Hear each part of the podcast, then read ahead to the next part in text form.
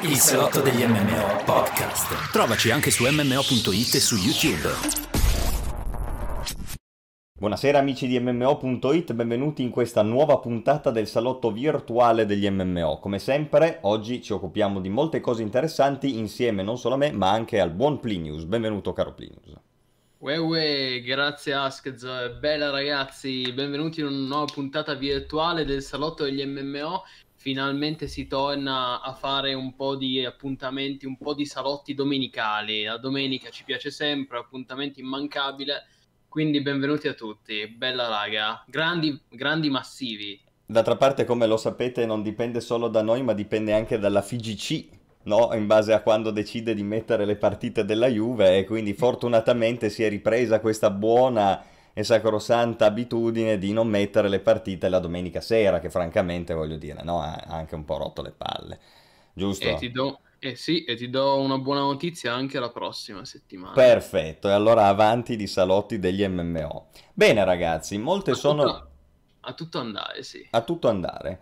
Allora, ci sono un po' di novità interessanti questa settimana, di cui ovviamente come sempre vogliamo discutere con voi. Noi discutiamo il salotto degli MMO, lo diciamo sempre, esso stesso un MMO. Caro Plinio, se vuoi introdurre tu, vai pure tranquillo. Ok, allora io stasera non ti vedo, dico bene, quindi ti guarderò da Twitch. Esatto. Perfetto. Allora ragazzi, avete visto, avete visto che anche se siamo a gennaio, mese calmo in, in uh, fatto di nuove uscite, ma non tanto calmo comunque in termini di annunci, di novità di cui parlare, anche qualche succosa polemica che dopo, che dopo ci, infiam- ci infiammerà le discussioni e non mancheremo di approfondire. Approfitto per salutare tutti i nostri utenti, Pennywise, Akitomi, The Prime, Erebo, Arimask, buonasera, buon salotto a tutti, grandi. E anche Flesci- eh, scusami, anche Flescino che ti sei perso ma è stato il primo in assoluto, quindi... Ah, addirittura, grandi. grandi.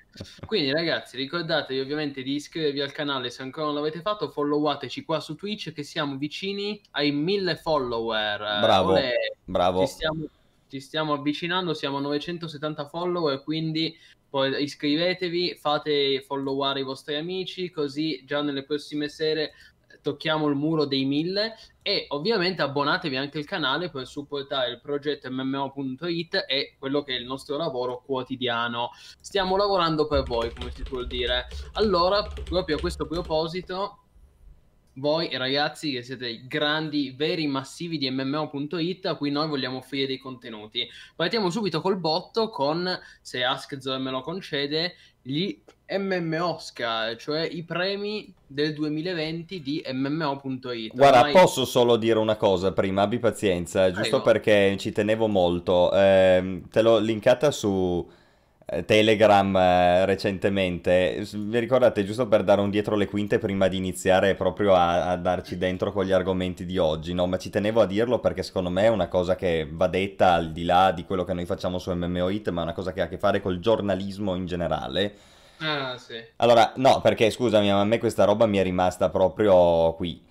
Eh, vi ricordate la scorsa volta che due volte fa probabilmente abbiamo discor- discorso un po' del fatto che appunto MMO Hit ha bisogno di finanziamenti, ci sono vari modi per prenderli, però noi siamo sempre stati contro gli articoli sponsorizzati eh, pubblicati come se non fossero articoli sponsorizzati, cioè arriva uno, ti dice pubblicami sta notizia e fai finta che sia tua, non mettere il tag sponsorizzato quando invece è sponsorizzata, no?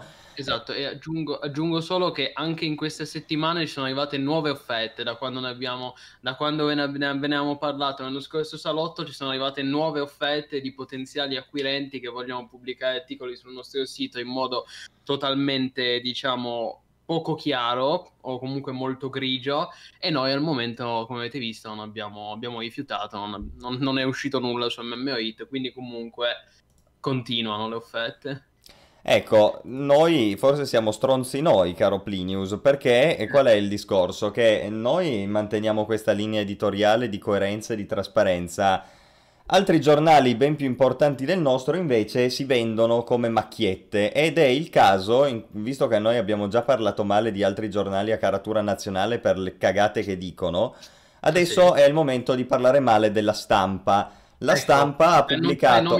Ah, No, perché bisogna dirla questa roba qua. Allora, la stampa ha pubblicato questa ciofeca di articolo sponsorizzato as fuck sul Palese. prosciutto cu- crudo di Cuneo, pagato fior di milioni, senza che sia taggato da nessuna parte come sponsorizzato, senza... Questo è un, de- è un proclama, non è un articolo, ok? È un proclama. È una Una roba reclama. vergognosa, ok? È una vergogna che la stampa si venda a queste cose qua e noi facciamo la fame perché non abbiamo, non, non dico il coraggio, ma la sfacciataggine di, di prendere 15-20 euro per un articolo sponsorizzato. Questo è il livello del giornalismo italiano, ok? Questo è il livello dei giornali a caratura nazionale che vedete. E noi siamo qua a lamentarci del fatto che MMO Hit non riesce a guadagnare quanto vorremmo perché manteniamo una coerenza editoriale. Allora, guardate qual è lo standard italiano medio dal punto di vista economico dei giornali. E con questo ho chiuso perché mi- mi ha già fatto incazzare abbastanza nel corso della settimana. Giusto, ovviamente evitiamo di mettere link in chat a sto giro. No, no, eh, non va visto questo, questa ciofeca che è stata pubblicata, sta macchietta proprio, una roba scandalosa, No, scandalosa. vero. Da un punto di vista giornalistico, editoriale, è sicuramente un episodio vergognoso. D'altronde la stampa fa parte del gruppo Jedi, e non i Jedi, quelli che difendono la galassia dalle forze del male. E quindi, eh, tra l'altro, io, io sono di Cuneo, io sono nato a Cuneo, però quindi potrei anche tifare, no, per puro campanilismo, però Ma anche io Ovviamente. tifo per il prosciutto di Cuneo, ma che me frega, certo, io tifo sempre per il marchio italiano. Però da qui a fare la macchietta spacciandola per informazione ce ne passa No, un no. oceano e mezzo.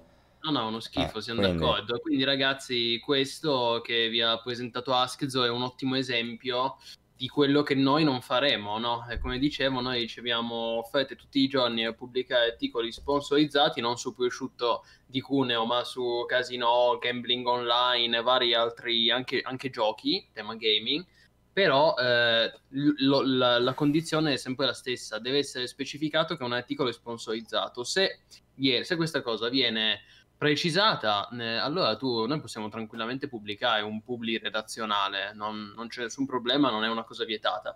Però se ovviamente l'acquirente dice no, eh, non dovete scrivere che è pagato, ma dovete farlo come se voi foste entusiasti del prodotto, eh, vuol dire vendersi. Quindi, come ha mostrato appunto Askzo con questi articolacci che più che giornalismo definirei giornalai. Assolutamente, no, una vergogna, per cui andiamo pure avanti e scusatemi, ma questo ci tenevo a mostrarlo perché proprio calzava col discorso che facevamo una settimana fa, è ridicolo veramente. Lo stato del giornalismo italiano è una cosa sconcertante, sconcertante. Sì, e tra l'altro in chat citano Elkan, ma il problema non è neanche il singolo eh, Elkan, cioè il problema è che poi un giornale non dovrebbe accettare queste offerte, queste richieste. Ma poi per ecco. fare una merda del genere, io posso capire, sai, la prova d'assaggio, la recensione, cioè anche noi riceviamo le key per recensirle, fai una recensione libera di un prodotto che ti viene dato, giusto, no? È normale che funzioni così.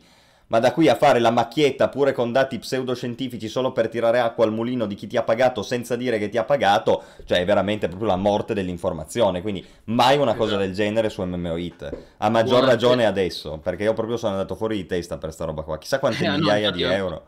A, maggior ragione adesso per forza, ormai ci siamo giocati la faccia, non possiamo pubblicare articoli sponsorizzati. Boh, vabbè, basta, basta, andiamo pure avanti. Buonasera, buonasera Nello, benvenuto. benvenuto. Grandi Ti raga. dico, eh, un, un piccolo dettaglio che vi faccio notare perché io ho l'occhio deformazione professionale, occhio giornalistico. Sai cos'è che ti fa capire, perché ho provato al 100% che è un articolo pagato?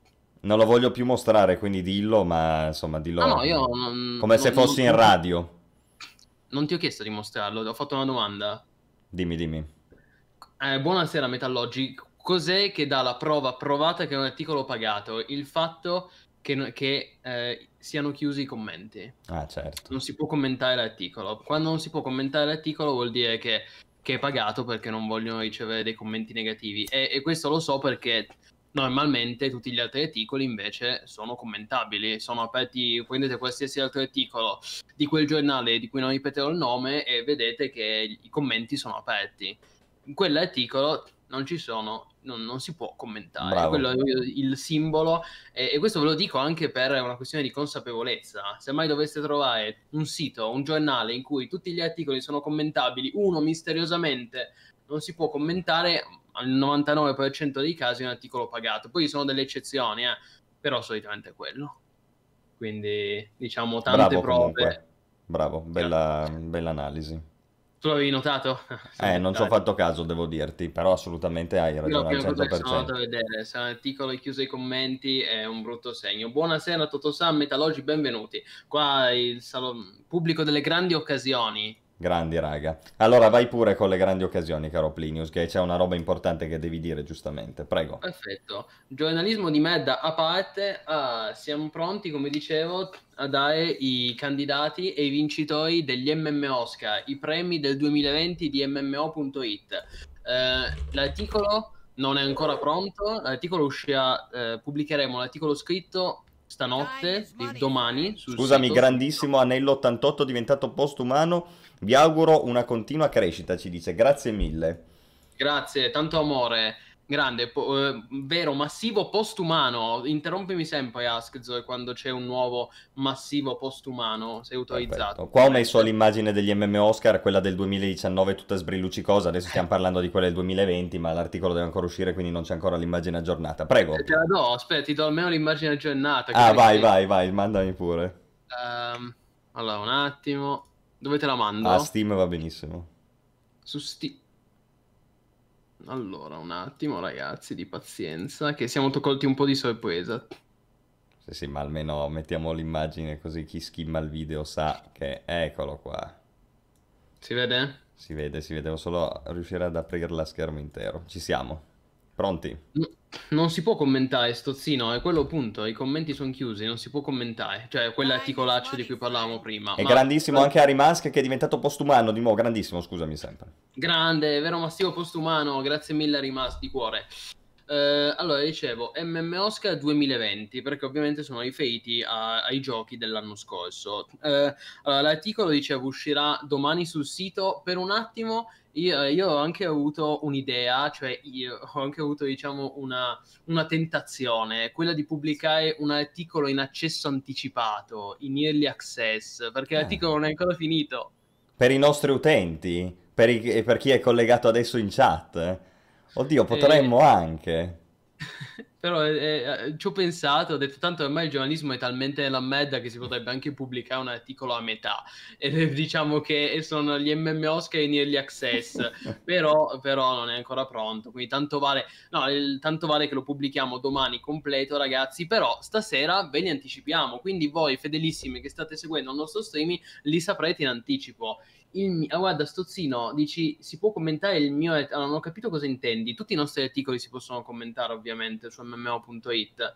Quindi, quindi sì, eh, Anche- a dimostrazione del fatto che noi non siamo venduti, tutti i nostri articoli si possono commentare. certo. E, e soprattutto si possono commentare anche in anonimo, perché io ci credo all'anonimità su internet e anche se uno vuole andare lì a dire insulti, purché ovviamente non si ricada nel penale, nel qual caso vengono ovviamente cancellati, ma se no liberi tutti, cioè internet è libero ed è giusto che ognuno dica la sua.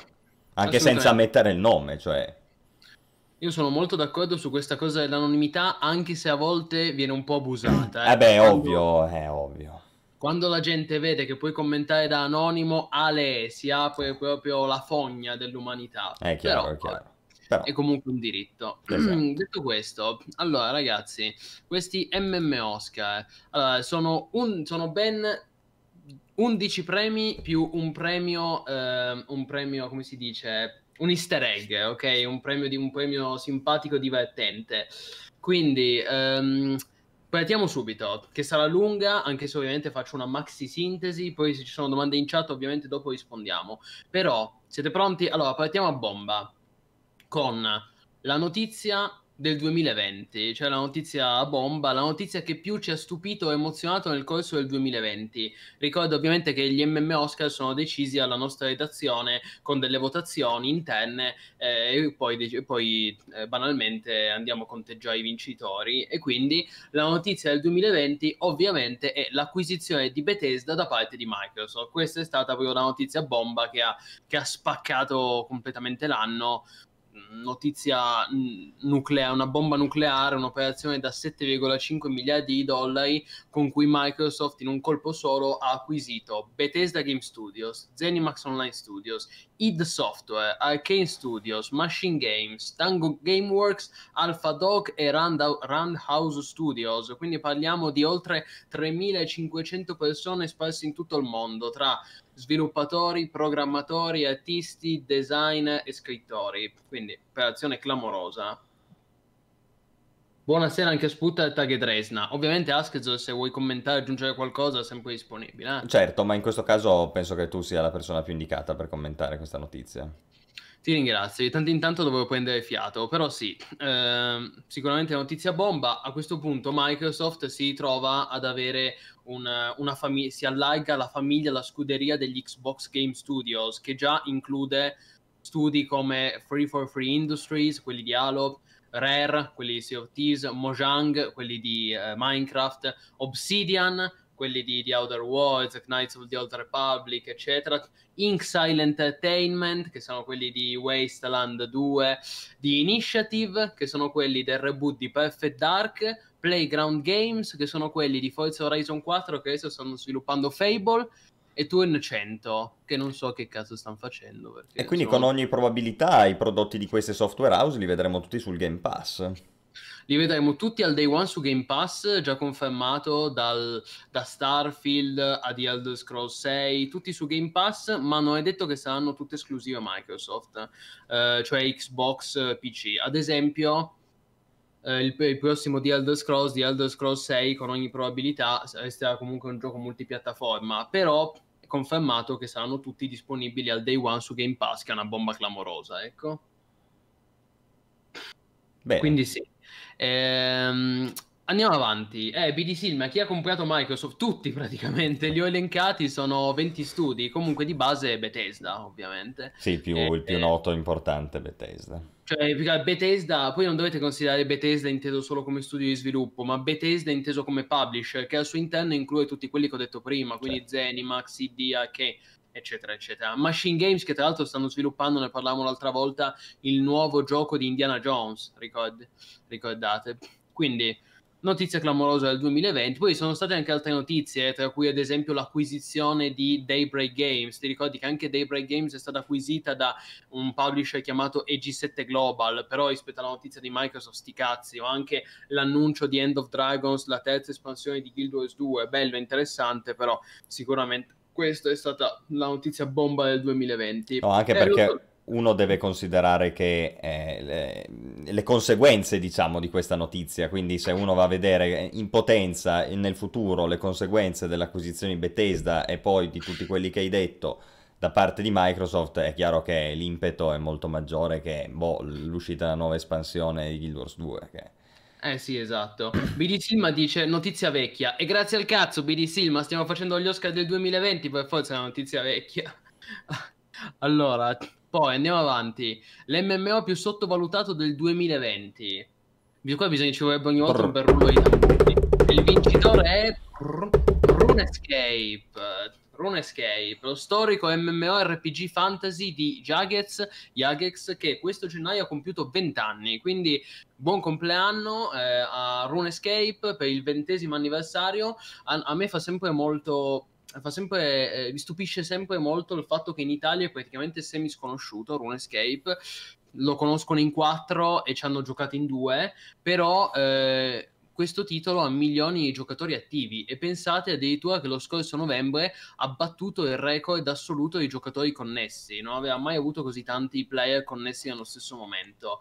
Eh, tra l'altro ricordiamo che RuneScape ha ben tre versioni attive, quindi non è un, un unico MMO ma ha attiva. La versione moderna, quella che io avevo, quella che io ho streamato, se ricordate appunto a ottobre, avevo streamato in, in occasione dell'uscita su Steam, quindi Versione 1 versione moderna, poi la versione old school chiamata appunto old, eh, Old School RuneScape o RuneScape Old School e poi c'è anche la terza versione che è quella mobile, quindi comunque un MMO con un botto di versioni tutte disponibili e provabili ehm, gratuitamente, almeno la prova è gratuita perché è free to play, però poi ci si può anche abbonare con un canone, con la, l'abbonamento, pagare l'abbonamento mensile. Ah, la grande fortuna di RuneScape fu proprio quella, cioè che era agli, alle origini in particolare un MMO gratuito giocabile addirittura via browser e questo eh, dove si diffuse, io so particolarmente, era tipo nei college americani, no? Dove c'erano tutti questi che andavano poi nei loro dormitori, avevano un computer ovviamente scarso e quindi giocavano in concerto attraverso il browser a RuneScape e poi da lì si è diffusa eccetera. Io ho sentito un sacco di storie, se ne leggono un botto di gente che ricorda RuneScape, sai, i suoi anni di università durante il college, eccetera, sono tutti americani, no, comunque la gran esatto, parte. negli Stati Uniti, in Italia sì, pochissimi. Sì. Giusto sì, Nicato cita la storia che hai detto te in Italia con la versione browser base di RuneScape Old School, sì sì. Certo, perché appunto chi anche non aveva il computer dietro o ne aveva uno poco performante, comunque poteva divertirsi con gli amici e giocare a RuneScape che era comunque un gioco interessante sotto molteplici aspetti, un sandbox con le skill molto lungo, anche grindoso sotto certi aspetti, un gioco comunque con una struttura vecchia, no? diciamo così, ma non per forza questo deve essere inteso come una cosa negativa, è proprio un gioco old school, infatti c'è la versione RuneScape old school, che non è un caso che si chiami così. Esattamente, hai detto molto bene. E guarda, rispondo velocissimo a Stozzino che mi chiede se ci sono novità su Camelot Unchained per un nostalgico di Daok. Nessuna buona novità, Stozzino, eh, soltanto novità negative. E infatti vi anticipo già che sicuramente Camelot Unchained sarà uno dei grandi protagonisti dei nostri Oscar, ma gli Oscar trash, cioè gli Oscar dei peggiori dell'anno che faremo la prossima settimana dopo aver pubblicato eh, gli MM Oscar, quelli classici. Quindi esatto. purtroppo Camelot Unchained, Ripperoni, cioè proprio... L'equivalente magnifico. dei Razzi Award, no? Sì, no, assolutamente, uno scandalo eh. dal mio punto di vista. Allora, andiamo avanti, che siamo soltanto al primo premio, qua ce ne sono un bel po'. No, in realtà il secondo, secondo anche la notizia sì, sì. del 2020. Ho detto la notizia del 2020, l'MMO più sottovalutato del 2020, esatto, a Rimask e gli Oscar del disagio arriveranno. Buonasera Deus. Poi l'MMO migliorato di più nel 2020. Aspetta. Quindi... Albion Online. Albion Online è sicuramente l'MMORPG che è cresciuto nel corso del, dell'anno del 2020 grazie a un sacco di aggiornamenti, tutti gratuiti. Uh, du- in particolare due enormi update che sono l'update Queen e l'update Rise of Avalon che potrebbero tranquillamente essere considerate delle, delle espansioni a livello quantitativo di novità e di contenuti che hanno aggiunto a cui si sono poi uh, più varie patch minori Gioco sono... molto interessante, ne abbiamo parlato anche nella mia live eh, sul problema dell'endgame, in particolare nel question and answer, l'ho anche risposto a un nostro utente su YouTube che poneva eh, temi affini a quelli trattati da Albion Online. Albion Online comunque è un gioco molto rispettabile, oggi ha una formula che funziona. Eh, rimane il grande problema che non è un vero open world, però per quello che riguarda anche de- dei temi che a me stanno molto cari, quindi il full loot, il PvP, il fatto di rischiarsi le cose, la, la scarsità, eccetera, con questa cosa delle dark zone, questa, questo impianto comunque simil sandbox, indubbiamente sa il fatto suo. Perfetto. Uh, ti ho alzato un po' di audio intanto che ti sentivo un po' basso, comunque ottimo, hai parlato molto bene. Quindi uh, Albion Online, l'MMO migliorato di più nel corso del 2020, ricordiamo tra l'altro che il gioco è free to play e, de- e dall'anno scorso è disponibile anche su Steam a questo punto unica, il nostro unico timore è che eh, non causi problemi la recente acquisizione, perché Sandbox Interactive, la software house di Albion, è recentemente stata acquisita da, da Stillfront Group AB, è un publisher svedese che in realtà è abbastanza noto a livello in modo negativo, è abbastanza noto per eh, utilizzare politiche pay to win e delle eh, delle politiche di monetizzazione aggressive sui propri titoli. Quindi la community è mh, giustamente, legittimamente preoccupata. Noi ovviamente speriamo che l'MMO, non ve- che Albion Online non venga rovinato perché sarebbe davvero un peccato eh, rovinare un titolo così dopo il livello di complessità e di maturità che ha raggiunto nel corso degli anni però al momento il premio di MMO migliorato di più nel, nel 2020 se lo meritava, perché nel 2020 comunque ha intrapreso una, una, parabola assolutamente ascendente. Speriamo che adesso di non vedere il declino nel 2021. Sottoscriviamo, penso sia io che Plinius, quello che ha detto a Rimansk circa eh, si può giocare in solo Albion Online, sarebbe molto meglio giocarlo in gruppo, perché appunto non lo consiglio, è farmoso, è un gioco basato sui grandi numeri, comunque sul far parte di una comunità, una gilda, quindi sì, da solo diventa difficile. Sì, no, so cosa si prova perché all'inizio ci, ci, giocavo da solo per i primi giorni, però è un MMORPG basato sul farming, anche sul grinding, è così, cioè in cui devi raccogliere materiali.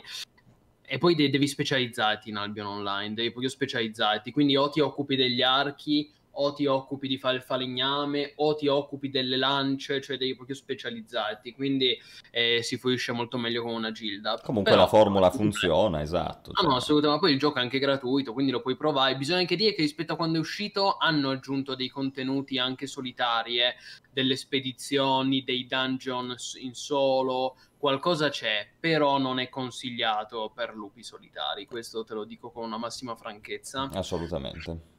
Invece al secondo posto, subito dietro, si piazza World of Warcraft, sempre lui che ha recentemente festeggiato il sedicesimo anniversario eh, e comunque ha visto l'uscita di Shadowlands di cui parleremo meglio tra poco, quindi diciamo nomination, una candidatura per WoW, però vincitore Albion Online. Andiamo avanti. Esatto, come dice Toto San, le zone nere da soli sono praticamente impossibili perché sono full loot, certo, PvP certo. full loot. Eh, esatto, nel momento in cui vai a pescare da solo nelle zone, nelle black zone vieni polverizzato all'istante, giustissimo. Allora, andiamo avanti. Aspetta fare, il, aspetta fare i tamburi, Asseso, perché prima faccio una piccola presentazione. Uh, L'MMO col migliore modello commerciale del 2020. Giusto con, con, questa statuetta intendiamo l'MMO che presenta un modello di business esemplare, sostenibile e non pay to win. Quindi non deve essere per forza uscito quest'anno, può anche essere uscito dieci anni fa, però deve essere quello attualmente migliore come modello di business, ok? E il vincitore è... Warframe.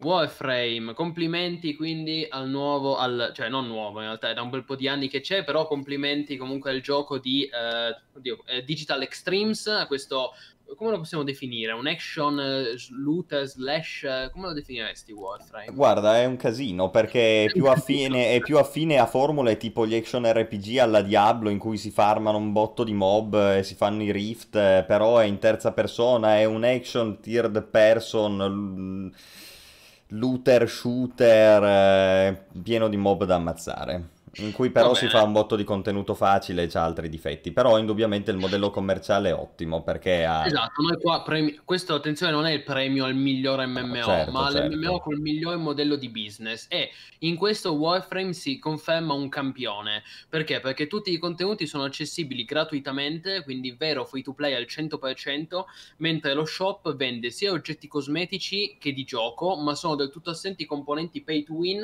e chi non vuole spendere non incontra alcun impedimento, tutti i contenuti sono accessibili gratuitamente, anzi vi dirò di più, la stessa moneta premium è ottenibile attraverso gli scambi con altri giocatori. Esatto. Quindi un, eh, Warframe, a, a, differenza di molti altri free to play, Warframe è un vero esempio di free to play etico che noi non a caso inseriamo sempre nella nostra selezione dei migliori free to play dell'anno. Ma questo che dici è la cosa fondamentale, nel senso che su... Beh, io aggiungo un'altra cosa prima di, di esplicare il tuo concetto. Warframe tra l'altro offre anche la possibilità di comprare la moneta premium del gioco. Ho grandissimo Totosan che ci dona un... un tamburo. Per com... che ride per dire compratevi un tamburo. Va bene. Grande Totosan, che quindi adesso compare nella nostra classifica dell'ultimo donatore. Grande Totosan. Allora, dis- si, si scatena il PvP di chi dona di più. P- anzi, chi dona per ultimo. PvP. Vai, mica, avanti, raga, forza. Non vorrete mica essere stronzi. Eh, dicevo di Warframe, no, la cosa interessante è che la valuta premium è comprabile spesso attraverso, ci sono degli sconti molto sostanziosi nell'acquisto di valuta premium e sono sconti che sono molto frequenti. Quindi uno che magari torna a giocare dopo un po' può mollare 5 euro su Warframe e avere una cospicua quantità di valuta premium, quindi vera, è una vera microtransazione questa, non sai che io ce l'ho con le microtransazioni e poi sono 20 euro e dici ma non è tanto micro 20 euro, invece 5 va bene, no? Per avere un bel po' di roba. Dopodiché quello che dicevi tu è fondamentale perché Warframe permette l'acquisizione di valuta premium in game, in che modo? Semplicemente andando a farmare certi oggetti che sono richiesti dalla community vendendoli per valuta premium da chi l'ha acquistata dal, dal sito di Digital Extremes. Quindi uno può tranquillamente senza spendere un euro con un po' di volontà eh, acquisire quello che, quello che vuole anche dal punto di vista del premium. Quindi ottimo modello commerciale sicuramente. Esatto, bravissimo Askz. E eh, al secondo posto, invece, alle sue spalle, ma di poco, si piazza Path of Exile, di cui parliamo molto spesso perché anch'esso è un vero free to play al 100%, quindi accessibile gratuitamente in tutti i suoi contenuti, ma ha l'unico difetto di soffrire di uno shop un po' troppo esoso, in cui Bravo. anche la skin più semplice e più banale costa più di quanto dovrebbe. Esatto, ecco. e poi non ha quella possibilità di acquisire la valuta premium come su Warframe semplicemente giocando, quindi... Sì. Esatto, uh, questo me lo segno tra l'altro di acquisire. No, però, però glielo perdoniamo perché comunque è un, un ottimo titolo. Certo, poi appunto anche sì, lì infatti... vero free to play, tutti i contenuti sono accessibili anche senza sborsare un euro, poi dal punto di vista così dell'estetica, lo shop eccetera, lì effettivamente i prezzi sono un po' alti, non c'è il modo di non comprarli se non spendendo i soldi e quindi è peggio di Warframe sotto questo aspetto. Vabbè, vabbè, andiamo avanti. Comunque, ottimi, entrambi ottimi free to play. Assolutamente. Andiamo avanti. Intanto in chat ho, eh, ho, ho, condiviso in chat la nostra definizione di MMO, per chi si chiedesse precisamente qual è la nostra definizione del genere, dato che dal nostro punto di vista comunque Warframe rientra nella, nel genere, nell'alveo degli MMO. Assolutamente. Andando avanti. Allora, la migliore espansione MMO del 2020, qui ovviamente non c'è molto da dire, questo Oscar è dedicato all'espansione, aggiornamento DLC per un MMO che abbiamo apprezzato di più. Però qui sono considerate solo le espansioni uscite ovviamente lo scorso anno, quindi nel 2020, sia gratuite che a pagamento. E il vincitore è... Shadowlands, ovviamente, no? è impossibile non incoronare l'ottava espansione di World of Warcraft in, cioè, in ambito MMORPG per mesi non si è parlato di d'altro. Prima, eh, diciamo che Shadowlands è sempre stato eh, agli onori della cronaca per, per, noi che parliamo di MMO. Prima, per, a causa dei rinvii continui che ci sono stati.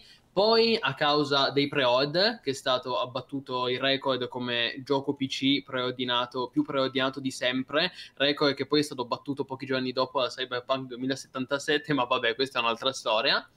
E e quindi comunque Shadowlands è diventato il gioco PC venduto più, veloce, più rapidamente di sempre con 3,7 milioni di copie vendute nel primo giorno di lancio, dai, dai da quando hanno aperto i pre-order al primo giorno in cui è stato disponibile. E non a caso, perché Shadowlands è probabilmente la migliore espansione della storia moderna di WoW. Con storia, con le, quando parliamo di storia moderna, di era moderna di WoW, ovviamente intendiamo, diciamo, dopo l'epoca Wrath of the Lich King, quindi da Cataclysm in poi. Shadowlands è sicuramente una delle migliori espansioni degli ultimi dieci anni, come potete leggere nella, nella recensione di Nolvadex che abbiamo pubblicato su MMO Hit già lo scorso dicembre. Grandissimo quindi... Aki Tommy che dona un euro. Sorpasso UU. Sorpasso, eh certo, grandissimo Akitomi, grande. Attenzione, PvP, grande, vero massivo postumano. Senti, sei d'accordo con quanto dice Arimansk che ha vinto anche per mancanza di alternative? Un po' sì, no. sicuramente. No, ma allora, in realtà se parliamo di espansioni, quest'anno un po' ne sono uscite. Eh. Adesso vi faccio un po' di nomi, aspettate che me li sono segnati, datemi un Grandissimo attimo. intanto Obad che è diventato massivo, grande. Grande, grazie mille. Allora, in realtà quelle di espansione ne sono uscite. Cito, eh, oltre a Shadowlands, GTA Online, The Caio Perico Heist, mm-hmm. aggiorn- espansione gratuita, ma comunque un ottimo aggiornamento per un gioco uscito ormai sette anni fa. Poi cito eh, lo stesso Rise of Avalon, che l'abbiamo citato prima, cioè eh, il, uno dei major update di Albion Online, veramente grosso. E poi soprattutto cito Warlords of New York, la prima espansione di ah, The Division sì. 2 che infatti vince, no, non, non vince, però secondo posto, cioè medaglia d'argento potremmo dire, che in realtà non vince perché è solo una nomination, l'Oscar de- della migliore espansione l'ha vinto WoW con Shadowlands, ma al secondo posto subito dietro si piazza Warlords of New York, uscita lo scorso marzo ed è stata un'espansione molto apprezzata Sì, perché sì, ha riportato i giocatori a New York, È la vero, grande mela, che era l'amata ambientazione del primo capitolo, laddove invece il gioco base era ambientato a Washington DC. Effettivamente Una- è interessante, una scelta che non è semplicissima, dire così. L'unica cosa forse Shadowlands sai è più di ampio spettro. No, beh, Shadowlands è stata, cioè sì, come dicevo prima, per mesi si è parlato solo di quella, ha fatto parlare tantissimo di sé ed è di qualità altissima ed è anche molto più longeva, cioè è proprio più grossa, nel Sì. senso Warlords of New York è molto carina come espansione, Sì. però è un'espansione che finisce circa in 30 ore, come abbiamo fatto notare noi stessi nella recensione del buon Damians. Eh, Shadowlands è la tipica espansione da 100 ore di WoW, quindi proprio un, un botto di contenuti sia in termini quantitativi che qualitativi, quindi comunque merita Shadowlands, però onore anche a Warlords of New York, che tra l'altro è, è un- è un'aggiunta di qualità e eh, è anche a un buon prezzo, perché se adesso voi volete entrare in The Division 2 potete acquistare gioco base più espansione a mi sembra 19 euro comunque un buon prezzo ecco per avere accesso a un sacco di contenuti Sì, c'è- 18 euro gioco base più espansione 18 euro buono comunque C'è da dire a proposito di Shadowlands, questo non ha a che fare con, sai, noi diciamo la migliore espansione uscita nel 2020, eh, quindi prendiamo in considerazione ciò che è uscito lì in quel momento. BD Silma, ad esempio, ma non solo lui, ci sono molteplici che sono un po' scettici della direzione intrapresa da Shadowlands dopo l'uscita. Cioè, No, poi il discorso è come la aggiornano, ma quello è un altro discorso, cioè noi adesso stiamo a ciò che è uscito, No. punto. Scusami BD Silma, ma stai sbagliando di, stai sbagliando di nuovo. Shadowbringers, l'espansione di Final Fantasy XIV non è uscita nel 2020 ma nel 2019. Sì, no, no, vabbè, ma lui quello faceva un paragone in generale. Comunque il discorso di, di Shadowlands, io anche ho letto delle critiche circa la direzione intrapresa e la politica di aggiornamenti, poi ovviamente quello si può giudicare solo dopo. Noi adesso giudichiamo l'uscita e l'uscita effettivamente. Era interessante la suggestione The Division, però ripeto, ci sta il fatto che, eh, sai, la, la magnitudo di, Shadowlands è maggiore, quindi è Bu- così. Buonasera Andrea 944, benvenuto. Grande. Guarda, guarda, quello che posso dire è che eh, Shadowlands è stata una grande espansione, come fa notare anche Nolvadex, che non, non è Scusami, qui, grandissimo ma- Friuli Power è diventato postumano, grande. Grande, vero massivo postumano. Oggi ti interrompo un botto di volte, ma siamo contenti delle interruzioni. Va bene, magari mi interrompessi sempre. Esatto. Prego. È un buon, un buon segno. No, quello che volevo dire è Nolvadex non è qui con noi stasera, ma se fosse qui con noi sicuramente direbbe ragazzi, vince Shadowlands a mani basse. Tra l'altro io ho anche letto diversi, ho anche letto quegli articoli un po' più critici, come ad esempio quello che avevi linkato che criticava l'endgame di Torghast, no? Di Shadowlands. Però comunque Blizzard lo sta migliorando. Ad esempio, è notizia di oggi che Blizzard ha reso, Torga, ha reso gli- tutti gli sblocchi di Torghast account wide. Mhm. E questa è una roba importante, vuol dire che come non è, non è più legato al singolo PG, ma è legato all'account. È una cosa no, molto ma assolutamente. Quello io sono sempre d'accordo sugli sblocchi account wide perché soprattutto nei... Allora, io in realtà lo sai come la penso sui PG. Come Guild Wars 2. Però se nel momento in cui, certo, nel momento in cui tu hai un gioco che si presta molto al- allo sviluppo di molteplici PG, è giusto che tu non sia vincolato alle cose di uno, perché altrimenti che senso ha? Eh, detto questo, le- la critica di Torghast era più riguardo al concetto di Torghast come dungeon da singolo, così insomma un po' obbligatorio. Ci sono dei problemi a livello concettuale da Torghast, ma vabbè, adesso non entriamo nel dettaglio, quindi boh. Va bene. Comunque ha fatto meglio degli altri, ecco, diciamo la verità, eh, Shadowlands come espansione. Ah, sì, sì, no, no, ma all'uscita è stata apprezzatissima, è stata una grande espansione all'uscita. Poi ovviamente il giudizio complessivo lo si può dare solo alla fine, in base anche agli aggiornamenti che ha subito, però noi non abbiamo la palla di cristallo purtroppo.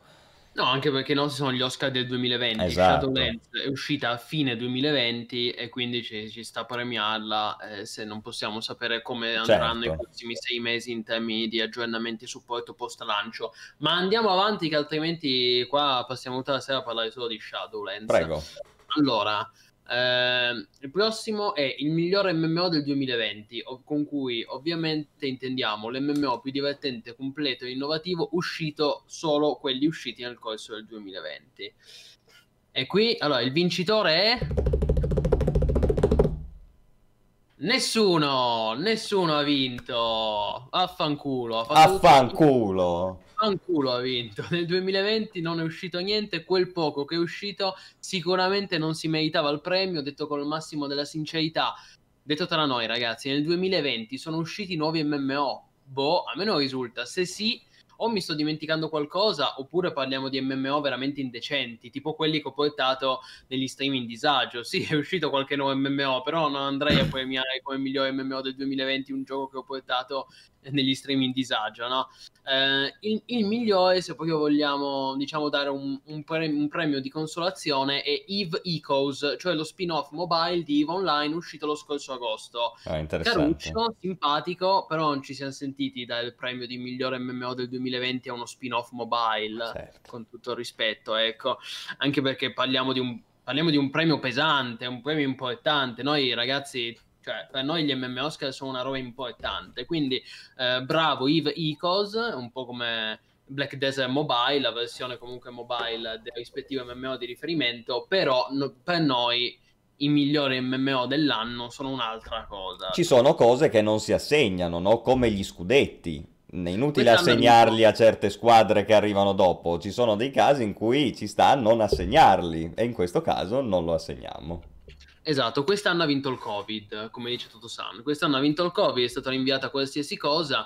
Ovviamente eh, noi diciamo speriamo meglio per il 2021 e io non ho dubbi che sarà un anno migliore in termini di uscita perché molti titoli già sono previsti per questa prima parte dell'anno, da Magic Legends, eh, Core Punk. Uh, Core Punk non, non uscirà definitivamente, però intanto in primavera vediamo la Closed Beta, anche Ashes of Creation di cui eh, ad aprile inizia l'Alpha One, insomma Quest'anno comunque ci saranno molte, molte uscite più interessanti. Book of Travels, Crimson Desert il prossimo inverno. Insomma, sono, sono, molto speranzoso per il 2021. Il 2020 è andata così, ragazzi. Premio non assegnato. Fighissimo, io sono contentissimo di sta roba. vero, vero giornalismo indipendente. Andiamo avanti. Eh, è stato. Eh, fa godere di tanto in tanto non assegnare un premio. Quando non se lo merita nessuno, non se lo merita nessuno. Mm. Come si chiamava quello con i draghi volanti? Qual è quello con i draghi?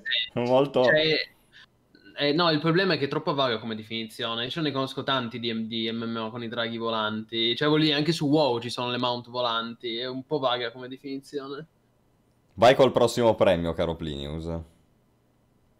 Prima un sì sì. Esatto, anche perché qua forse di parlare... Scusate, devo... Century allora... Age of Ashes, dice Dresna, adesso in closed beta, sì. Esatto, esatto, non è uscito, raga. tutto nel 2021, tutto, tutto rinviato. Diciamo che sostanzialmente il riassunto del 2020 è anche qui ci vediamo nel 2021.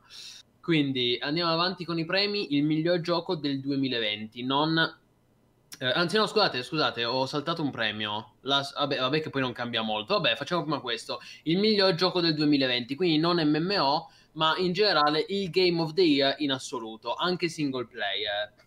Dragon's Prophet, ma altro che il miglior MMO, una ciofeca. Dragon's Prophet, tra l'altro, ha chiuso. Quindi, semmai dovrebbe vincere il premio di, gio- di MMO chiuso, insomma. Lasciamo perdere. Comunque, m- Game of the Year, miglior gioco del 2020. And the Oscar goes to... Hades eh, o Hades, eh, insomma che dir si voglia. Comunque il nuovo Hades. gioco dei Hades, Hades. Hades, il nuovo gioco dei Super Giant che sono gli stessi di eh, Bastion, Transistor e Pyre e hanno sfornato un nuovo capolavoro. Abbiamo voluto premiare Hades per via della sua natura indie. Quindi comunque mh, diciamo che è un gioco di qualità eccelsa, un action RPG um, artisticamente ispiratissimo, con un gameplay frenetico, divertente, bilanciato, con uh, delle meccaniche all'apparenza semplici, ma in realtà molto profonde quando poi scendi più nei dettagli.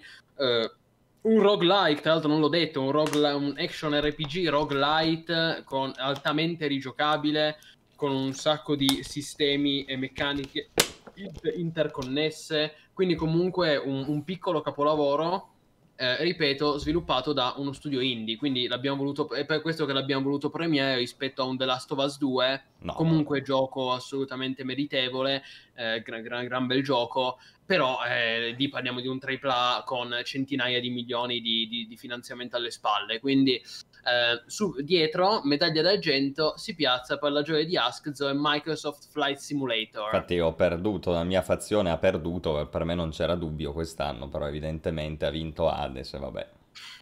E eh vabbè dai, ci, ci, stacce Askzo, stacce, perché Flight Simulator è un simulatore, quindi ci, diciamo che secondo me ci sta anche dal Game of the Year... Uh, Game of the Year a Hades, ma senza nulla togliere ai, ai, meriti di Flight Simulator che è stato rivoluzionario da un punto di vista tecnico. Tra due anni di Hades non si ricorderà nessuno, Flight Simulator continuerà a sfornare le ombre sui iconi d'ombra sulle nuvole e si continuerà a godere di quello. Ecco. Va benissimo, va benissimo, ma noi stiamo dando l'Oscar il migliore sì, gioco sì. del 2020, non tra dieci anni quello che rimarrà più nel tempo. Voglio fare polemica perché Flight no, Simulator lo meritava a bomba, peccato la polemica ci sta, ci sta.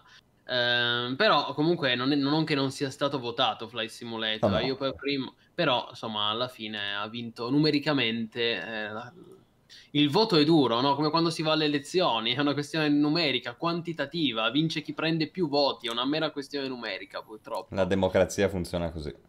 Eh, la democrazia ha fallito. No, vabbè, scherzi a parte, ehm, ci sta comunque. Eh andiamo avanti. Eh, complimenti a Hades e anche a Fly Simulator comunque. Allora, ne ho ah, scusate, ah, sì. no, circa Alex, ragazzi, ci sono vari motivi per cui non è così. Vabbè, intanto nessuno l'ha votato in particolare perché in pochi hanno il VR e quindi ovviamente per avere una decisione informata bisogna fruire del gioco che si vota. Se no, che decisione è? Eh, detto questo, io non avrei mai votato lo stesso Alex come miglior gioco del 2020. Ma sì, ma poi non sono del tutto d'accordo con... Allora, Royal J, allora, è giusto quello che dici, un gioco non è bello per la quantità di gente che lo gioca, ma per la qualità. Sì, peccato che noi negli MMO Oscar sono delle votazioni, e, quindi come in tutte le, le votazioni e le, le, le elezioni, come dicevo prima, è una questione numerica, nel senso che se quattro persone votano un gioco e due votano l'altro gioco, eh, quel gioco che riceve due voti avrà il secondo posto, quello che ne riceve quattro avrà il primo posto. È una cosa banale, ma è così, eh, tutte le, le, votazioni, le elezioni in un sistema democratico funzionano così, quindi eh, ci sta. Certo. Eh, certo. Detto questo, non avrei comunque, sì, non, non avremmo comunque, almeno Askez dice... No, no, io, io, parlo per me, parlo per me, assolutamente. Sono anche contento del fatto che in chat nessuno rompe su The Last of Us 2, meno male, insomma. No, ma ci sta, eh, ma allora, secondo me è un bellissimo gioco e anzi fate, fa, fate, anche bene ragazzi a farvi sentire, cioè dite la vostra assolutamente, insultateci se non siete d'accordo, però comunque noi abbiamo fatto le cose in modo trasparente e onesto con i dati a nostra disposizione, quindi yes. eh, Half-Life Alyx, bel gioco però andiamo avanti, non, non ha vinto avanti, lui. Andiamo, non ha vinto lui, esatto. Allora, eh, bisogna, bisogna, accettare i due risultati delle urne. Plinio, siediti bene, io ho bevuto, tu devi sederti bene, lo dice la io chat. Be- io sono seduto benissimo. Anche io sono seduto bene, come volete che mi sieda? Va bene. Allora, la so- invece, la sorpresa del 2020, cioè il premio dedicato al gioco che ci ha sorpreso positivamente nel corso del 2020 di qualsiasi genere sia. E, e il vincitore è... Genshin Impact attenzione, proprio lui. Proprio lui, ragazzi, perché? Perché è stata obiettivamente la sorpresa del 2020. Fino a qualche mese fa non lo conosceva nessuno. Cioè, eh, ditemi in, in, tutta onestà, chi di voi conosceva Genshin Impact prima di quest'estate? Io, avevo, io avevo, mi ricordo che l'avevo sentito per la prima volta verso giugno e già a giugno non lo conosceva nessuno, cioè ero stato uno dei primi, eh, però poi il gioco è uscito soltanto a settembre ed è arrivato come un fulmine a ciel sereno, cioè ha letteralmente spaccato il mercato dei free to play con un successo clamoroso, eh, sorprendendo anche tanti studi, tante software house che non si aspettavano un successo così preponderante di un gioco uscito a ciel, come un fulmine a ciel sereno. Considerate che solo nella settimana di lancio ha, eh, ha, fatto registrare più di 23 milioni di download da mobile, iOS e Android e oltre 100 milioni di dollari di incassi a due settimane dal lancio. Cioè pensate quanti saranno diventati nel frattempo. Cioè da settembre ad oggi si saranno fatti 500 milioni, forse anche un miliardo di dollari saranno fatti. E non oso pensare a quanti download. Probabilmente avranno superato i 100 milioni di download tra mobile e PC e console, perché ricordiamo che è crossplay il gioco, si può giocare anche da cellulare mantenendo gli stessi salvataggi. Poi uno, poi uno mi può dire, mi può criticare, può criticare Genshin Impact per il fatto che è un gacha con un bel, po', un bel po' di microtransazioni al suo interno. E quello è verissimo, però a sorpresa il gioco è anche fatto bene perché comunque eh, Genshin Impact è un ottimo action RPG open world con un botto di contenuti disponibili gratuitamente. Poi sicuramente ci sono dei problemi a livello di monetizzazione, però se parliamo della sorpresa del 2020, il gioco che non si aspettava nessuno, secondo me è giustissimo premiare. Genshin Impact. Assolutamente, come sorpresa dell'anno non c'è dubbio. Poi Genshin Impact ha dei problemi, come dicevi tu. Detto questo, eh, poi anche l'estetica dicevano in chat, neanche a me non piace per niente, però eh, ma lì sono gusti. Anche, no, ma esatto, poi anche riguardo, come quelli che criticano Black Desert per l'estetica, cioè va bene, ok, però se il gioco è bello, il gioco è bello, anche se è fatto con dei pixel quadrati e schifosi, oppure se ha un art direction che fa vomitare, se il gioco è bello, è bello. Dopodiché il discorso circa le meccaniche da gacha, eccetera, secondo me va specificato il fatto che comunque non essendoci una componente PvP ed essendo di fatto un gioco cooperativo, eh, per quanto abbia una componente online limitata, quindi è più che altro un single player, ecco, la, la progressione a gaccia non è che ti... Non, non, c'è, non, c'è, il rischio di cadere nel pay to win, capito? Cioè, tu paghi per una comodità di procedere meglio nella storia e di fare meglio le cose, però non è che sei vincolato, quindi questo va detto, ecco. Sì, sì, eh, esatto. Di, di fatto eh, pagando risparmi tempo. Sì. Cioè, superi più in fretta la cosiddetta gacha wall, cioè il muro di progressione che ti rallenta. Però, oh, raga, stiamo parlando di un free to play e da che mondo è mondo noi siamo. Eh, pensate agli anni scorsi, noi siamo sempre stati abituati a vedere free to play con un botto di limitazioni. Anche que- questo è un free to play furbo perché mette delle limitazioni che puoi sbloccare pagando, però è un gran gioco in termini quantitativi e qualitativi. Anche sistema di combattimento studiato molto bene e quindi è un gioco non sottovalu- che non va sottovalutato. E Volevo... Ah sì, eh, hai detto giustamente Askez, prima hai fatto bene a far notare che non è un MMO perché di base è un gioco single player con una modalità coop con un massimo di 4 player, eh, quindi e, questo è giusto dirlo perché? Perché se fosse stato un MMO probabilmente avrebbe vinto lui il miglior MMO del 2020, ma essendo di fatto un single player che puoi giocare in coop con, con tre amici, eh, non l'abbiamo messo nel, nella lista dei migliori MMO e quindi non ha vinto l'Oscar come miglior MMO. Però sorpresa del 2020 è giusto. Dietro di lui, secondo posto, si piazzano Valorant ed Empyrean Galactic Survival. Valorant è lo sparatutto, eh, anch'esso free to play di Riot, gli stessi League of Legends, che è uscito quest'estate, ha fatto parlare tantissimo di sé, eh, anche anche comunque con, con dei suoi meriti.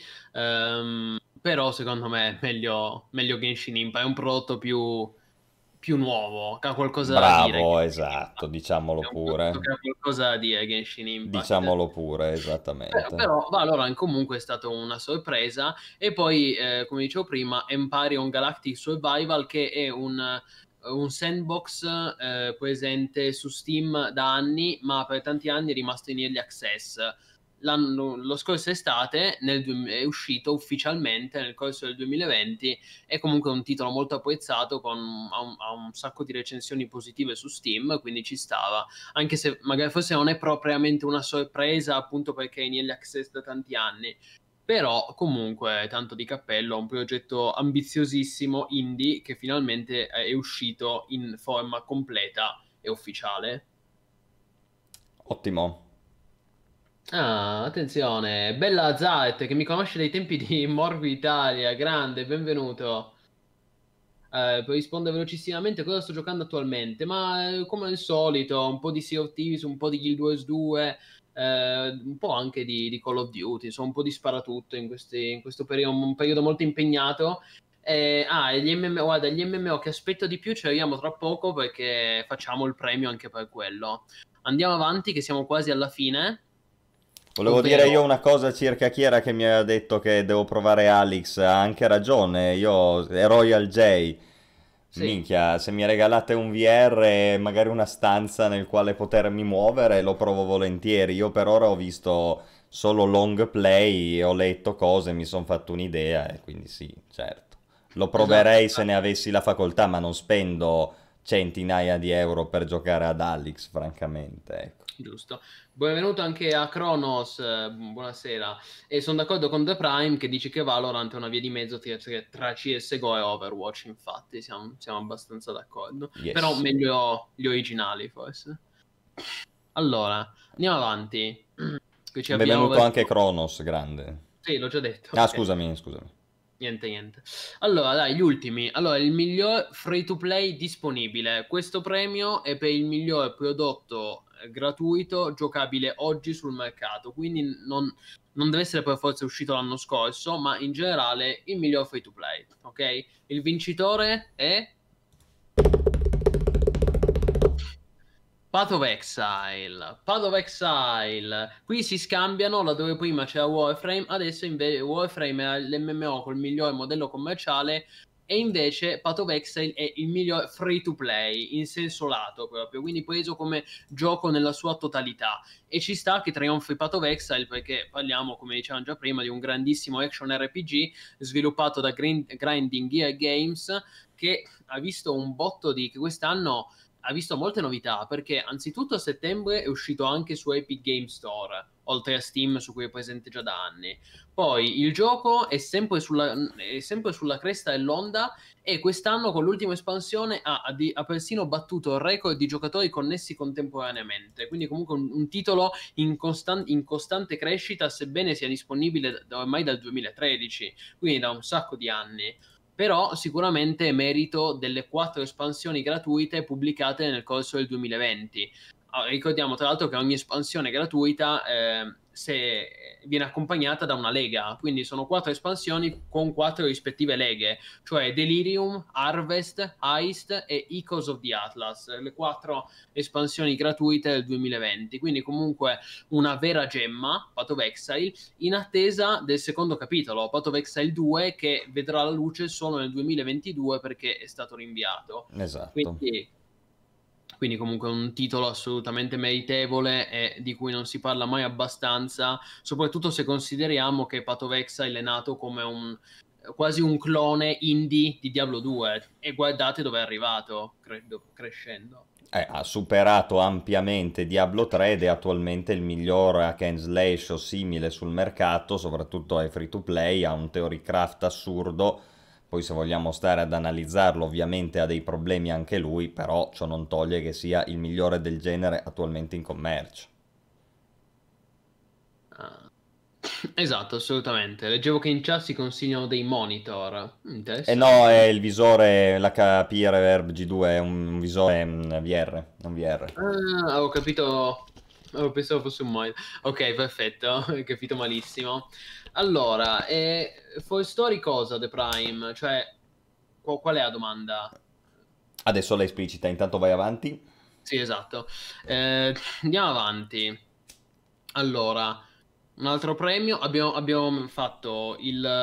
Ah, sì, no, scusate. Allora, il migliore free to play disponibile Path of Exile. Secondo posto per Guild Wars 2. Che comunque noi lo citiamo sempre. Il noto MMORPG fantasy di ArenaNet. Il gioco base è quasi completamente gratuito. Mentre basta acquistare la seconda espansione Path of Fire per ricevere gratis anche la prima, Art of Thorns e si trova spesso tra l'altro a 10 euro. Quindi vuol dire che con 10 euro voi portate a casa il pacchetto completo di GV2 un'ottima offerta in attesa della terza espansione End of Dragons prevista per quest'anno. A meno di, rin- di rinvii io mi aspetto di vederla nella seconda metà del 2021 Sai Ma che secondo penso- me forse arriva anche prima? Te lo dico, secondo me può arrivare anche prima. Allora, mh, io sono d'accordo che non si farà, che non si farà eh, attendere tantissimo. Perché? Perché eh, la, la Living Story di Guild Wars 2 sta per finire. L'Iceberg Saga, Poi- quello che... ha rotto il cazzo in un modo pazzesco. Beh, Su però- internet però- ovunque la gente dice basta con questa living story, basta, basta con queste robe. C'è la gente che si strappa i capelli, non ne può più, ma io li capisco, ma basta, è ora di fare avere qualcosa di nuovo. Lo sanno anche quelli di ArenaNet e quindi probabilmente accelerano da questo punto di vista. Eh, Va bene, sì, mm, devo dire, se, l'es- se l'espansione ha bisogno di un tot anni di sviluppo, non è che possono velo- farlo uscire prima perché la gente si è stufata, quindi su questo non sono d'accordo, però sono d'accordo sul fatto che non si fa attendere molto perché, perché a gennaio è uscito Power, che è il penultimo episodio, o il terzultimo dell'Iceblood Saga, Sì, quindi a maggio dovrebbe uscire, se ricordo bene, il capitolo conclusivo, sì. poi sicuramente ci sarà qualche mese di hiato, eh, Sì. abbiamo qualche mese di nulla, ma eh, secondo me pochi mesi dopo vedremo End of Dragons. Quindi secondo me sarà la seconda metà del 2021, ma inizio della Sì, seconda sì, metà. ci sta, cioè, ci no- sta, Cioè non uscirà a dicembre, ci sta, dire, ci sta, ecco. sono d'accordo. Assolutamente. eh, però, quindi comunque Guild Wars 2 è ottimo free to play. Eh, c'è a proposito Nicarto che ci chiede se ci sono gilde ITA attive su Guild Wars 2, è pieno, guarda, è già un botto di gente italiana che gioca su Guild Wars 2, quindi vai Quante tranquillo. Noi non, non- ne consigliamo una in particolare perché non abbiamo eh, degli accordi di affiliazione, però se scrivi nel gruppo italiano di Guild Wars 2 ce ne sono Trovi vuoi. sicuro. Oh yes. decine. E invece ti chiedeva The Prime 95 circa 4 Story se ci sono notizie a riguardo, che fine ha fatto. Mm, No, cioè non, non ha fatto la fine, nel senso che ancora esiste, eh, è giocabile, però non, non ci sono novità. eh, Perfetto, niente da segnalare, potremmo dire, ecco. perfetto. Quindi sicuramente non lo mettiamo, con, con tutto il rispetto per Four Story, sicuramente non lo mettiamo ecco, nella lista dei migliori MMO, anche perché parliamo di un, di un gioco uscito comunque nel 2008, car- carino ai suoi tempi, però insomma non c'è niente da segnalare adesso. Avanti. Andiamo avanti. Esatto, che siamo ormai alla fine. Prima di, di chiudere faccio un bel cliffhanger, no? come le serie tv che si interrompono sul più bello. Pubblicità, eh, ragazzi, per, dire, di, per ricordarvi di iscrivervi e di abbonarvi al canale, lo dico dato che stasera siete un botto, quindi grandi ragazzi, grazie mille, abbonatevi per supportare il nostro lavoro e il progetto editoriale di MMO Hit. Dico bene? Assolutamente, grandi ragazzi. Perfetto, quindi pausa pubblicità, chiusa. E adesso? Avanti. Perché tra l'altro se vi abbonate non vedete neanche le pubblicità su Twitch, quindi potete vedere tutti i nostri contenuti senza fastidiose pubblicità. Quindi andiamo avanti, abbiamo detto il miglior free to play disponibile e passiamo al miglior MMO disponibile, con tutti eh, MMO a tutti gli effetti. Quindi anche questo non, non per forza è uscito nel 2020, ma in generale il miglior MMO su- disponibile sul mercato. Quindi niente MMO chiusi tipo Life is Feudal o Bless Online, ripperoni. Tra gli MMO disponibili il vincitore è Final Fantasy XIV ha vinto per un pelo Final Fantasy XIV che si conferma sempre l'apice nel mercato MMO grazie a un costante supporto di quantità e qualità da parte di Square Enix. E tra l'altro ricordiamo che quest'anno uscirà la, la nuova espansione, la prossima dopo Shadowbringers, che è stato un capolavoro assoluto, una delle migliori espansioni MMO mai viste. Ecco, da molti era stata definita addirittura il migliore JRPG degli ultimi dieci anni, Shadowbringers. E sappiamo che quest'estate, estate 2021, arriverà la prossima espansione di Final Fantasy XIV, quindi da tenere davvero gli occhi aperti, con grande attenzione, con grande curiosità, tenendo conto che tra l'altro stiamo parlando dello stesso team eh, che adesso in parte si Time occupa anche dello sviluppo friend. di Final Fantasy XVI. Grandissimo, il- scusami, The Prime 95 è diventato postumano, grandissimo. Grande, vero massivo postumano, grazie mille, interrompetemi sempre per, per i nostri massivi.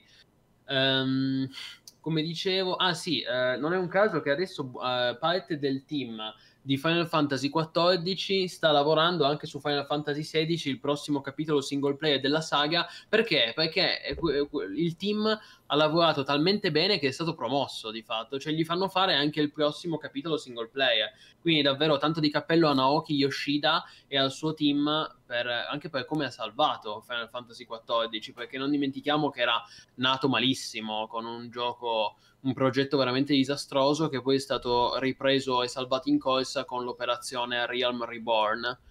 Quindi tanta roba Final Fantasy XIV. Al secondo posto è stata una lotta comunque agguerrita, subito dietro si piazza è sempre lui, World of Warcraft, che comunque rimane sempre sulla cresta dell'onda, nel corso del 2020 ha visto l'uscita di Shadowlands da una parte e il semprevede WoW Classic, che continua a venire aggiornato e che probabilmente quest'anno vedrà l'uscita di TBC Classic, quindi diventerà un vero progression server con il lancio di The Burning Crusade quindi comunque anche WoW. WoW io tra l'altro faccio sempre notare che è uno dei pochi MMO in cui tu è vero che devi pagare il canone, però pagando il canone è accesso non uno, ma ben due MMO, due titoli giganteschi con centinaia di ore di contenuti, quindi è anche un'offerta se vogliamo il canone di WoW. Certo, eh, breve risposta a Astidan che non è d'accordo, eh, WoW comunque Shadowlands l'abbiamo già citato come migliore espansione dell'anno, quindi in realtà c'è un fondo un fondo di, di accordo ce l'abbiamo lo stesso. E, e basta. Io, io, anche, io non sono d'accordo neanche eh, con questo premio. Per me è Tarkov, però è chiaro che vince la maggioranza, come abbiamo detto prima. Tu non hai neanche votato intanto. No, Tarkov. no, ma infatti, cioè, questo per me era un... così. Ho lasciato gli eh. altri. Poi se devo dire la mia, per me è Tarkov, ma mi rendo conto di essere in estrema minoranza.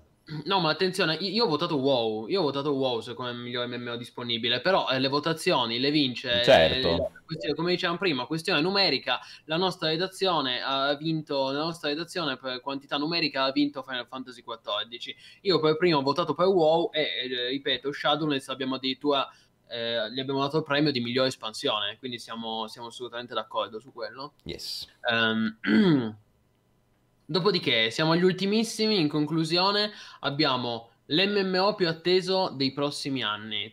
Quindi, um, no, ovviamente uno sguardo al futuro. L'MMO o il gioco multiplayer online in sviluppo che, attendia- che nella nostra redazione attendiamo di più. Il vincitore è... Core Punk. Ha vinto Core Punk che eh, è un titolo davvero intrigante questo nuovo MMORPG open world isometrico che prende delle me- le meccaniche classiche del genere massivo e le unisce a molte idee interessanti e innovative come ad esempio la Fog of War, la nebbia di guerra che è, un- è una feature t- tipica degli strategici. O anche la possibilità di saltare cioè un MMO isometrico in cui però c'è la possibilità di saltare anche per eh, superare dei, dei, dei, puzzle, delle trappole. Interessante. Prima volta che vedo il salto e la possibilità di arrampicarsi in un MMO isometrico.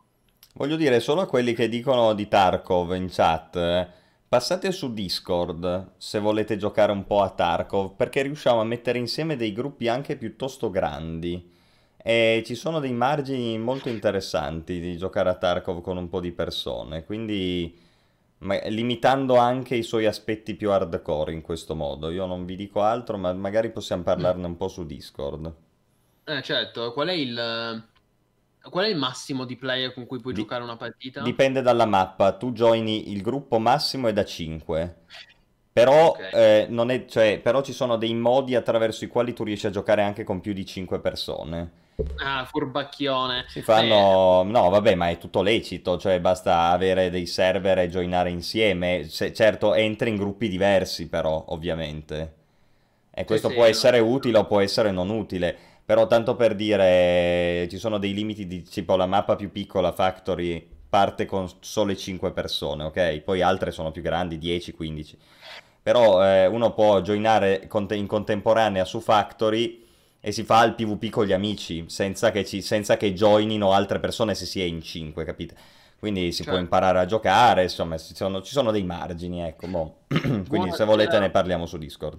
Buonasera Deep Strategic, benvenuto. Sì, assolutamente, Askezor sappiamo grande difensore, propugna sempre il verbo di Tarkov, ma è cosa anche buona e giusta. E, e dovrebbero, prima o poi lo metteranno in sconto, sì, penso di sì. Guarda, no? lo mettono in sconto tutte le volte che c'è Natale o c'è la festa della vittoria sui nazisti, che è il Natale... 5, l'8 maggio se non vado errato.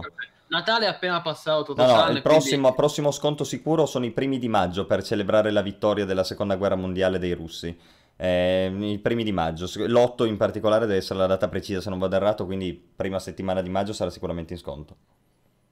Assolutamente, noi siamo grandi estimatori di Tarko, per rispondere anche a Deep Strategic facciamo sempre notare la sua bellezza e la sua originalità. 9 maggio, ecco, grazie Deep Strategic, 9 maggio, perfetto, grazie mille.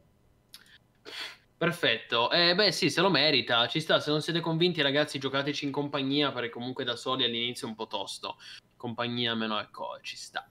Sì, sì, uh... esatto, esatto, si può avere un margine di introduzione grazie alla presenza di multiplayer amici che comunque ti instradano e, e tolgono gli spawn ai nemici banalmente, no? Più si è, meno c'è il rischio di avere la gente che ti one shot perché è skillata e tu non sai fare niente. Tra l'altro oggi ho fatto un'azione bellissima, oggi ho fatto delle robe su Tarkov ragazzi, ma proprio è incredibile, stavo succando da giorni e giorni che succavo come un bastardo, oggi invece mi sono ripreso tutto quello che avevo perso, ma doppia kill. Dovevi registrarlo? Cioè, l'ho registrato, l'ho registrato. Ah, l'ho attenzione, registrato. ma con Shadowplay? Certamente, con eh, Instant Replay di Nvidia, certamente. Top. Molto bene, molto bene. Grande Toto-san che cita una nostra citazione di qualche mese fa quando dicevamo Escape from Cinisello Balsamo. Esatto, quelli quando c'è la quarantena devi andare via. Eh sì, quando dicevamo che in Italia anche volendo non hai quei nomi cattivi tipo Tarkov, no? Dicevamo. Esatto, esatto. E me lo ricordo quel discorso che facevo. Va bene, e, però attenzione, secondo invece per l'MMO più atteso dei prossimi anni c'è anche il secondo posto, medaglia d'argento per Crimson Desert. Yes. Perché? Perché sembra molto bello e interessante, noi lo citiamo sempre, è sviluppato dagli stessi creatori di Black Desert, ma è ancora un po' troppo fumoso su tante cose, a partire dalla sua natura MMO o meno, che non è ancora appunto sicura al 100% o comunque è poco chiara. Allora a noi sta cosa non ci, non ci piace tanto, quindi diciamo, cara per l'Abyss, fai chiarezza sulla questione di eh, MMO di Crimson Desert. Poi permettetemi di fare anche una, menzio- una menzione per Book of Travels, perché prima eh, mi chiede, Hazard mi chiedeva quali MMO attendo. Io personalmente attendo con grande curiosità questo Book of Travels che sembra un titolo onesto e originale che secondo me ha molto da dire, pur essendo comunque un gioco indipendente, quindi non, non è the next big thing, però ha molte cose da dire nella sua visione autoriale. Poi, come detto, Corpunk è molto interessante. Mi chiedevano, ma Corpunk uscirà mai? Sì, guarda, Corpunk anzi sta avendo uno sviluppo anche molto spedito rispetto ai, ai Vaporware perenni come appunto Camelot Unchained che citavamo prima, no? Eh, o Crowfall. Corpunk, considerate che l'hanno annunciato nel 2018, no, nel 2019 l'hanno annunciato e già quest'anno va in closed beta, quindi comunque sono molto avanti con lo sviluppo rispetto ad altre MMO che dopo dieci anni ancora stanno in pre-alpha, qui stiamo facendo passi da gigante. Questa primavera inizia la closed beta e noi di MMO.it ovviamente non vediamo l'ora di provarla con mano, considerando anche che il gioco finito, il gioco, il gioco vero e proprio sarà by to play, che gira e gira rimane sempre uno dei modelli di business migliori, perché paghi una volta, sai che così supporti gli sviluppatori, però almeno non hai quella spada ai Damocle che devi ogni volta no, pagare il mensile, che mi rendo conto che può essere pesante per alcuni, anche a livello mentale proprio. Certo. Perfetto, e poi... Sì, eh, i, i Lunga Onni Torchlight 3 non solo l'abbiamo provato, ma l'abbiamo giocato, abbiamo pubblicato la recensione che trovi su mmo.it che adesso, adesso ti linkiamo anche. E, e poi c'è ultimissimo premio che in realtà è un premio easter egg, no? Um, voglio soltanto linkare la recensione. Eccola qui. Eh, linko in chat la recensione di Torchlight 3. Perfetto. Eh, e poi c'è questo premio easter egg che è il miglior MMO. Eh, aspetta, come posso dirlo? Perché no, questa non è facile da dire. Sarebbe il miglior MMO chiuso del 2020, cioè quello che è ancora vivo ma eh, tramite i server, eh, gli emulatori, i server privati.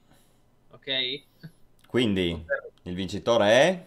Il vincitore è Warhammer Online Return of Reckoning il grande Warhammer Online di cui c'è questo server privato Return of Reckoning che sta convincendo davvero tutti per la sua qualità, per come è gestito bene, per come è supportato. Forse, probabilmente supportato meglio Return of Reckoning di quanto non lo fossero i server ufficiali no, sicuro, sicuro, anche fa. perché la cosa incredibile di Return of Reckoning è che c'è proprio del contenuto creato dalla community ex novo, per cui finché resta online veramente è un esempio ma quasi unico di come può essere gestito un emulatore di un MMO, anche aggiungendo roba nuova. Quindi molto Infatti, interessante. infatti è clamoroso che ehm, ad esempio di Return of Reckoning e po- potete ricevere i drop su Twitch, cioè se voi seguite l'account Mm. ufficiale Return of Reckoning su Twitch, eh, su questo sito, potete ricevere i Pensa a drop. Io te, li ho pensa a ricevuti. Ti danno il- ricevi dei, dei bonus eh, nell'inventario, no? delle robe anche carine. Cioè, per dire che vi- viene a tutti gli effetti aggiornato e supportato come se fosse un MMO ufficiale. E in questo, per fortuna, che mh, non viene. Cioè, comunque nessuno gli rompe le balle. Cioè, c'è una specie di tacito accordo per cui il server rimane online. Nessuno. nessu- EA, incredibile ma vero, EA non fa casini. Accetta che ci siano degli appassionati che mandano avanti questo server.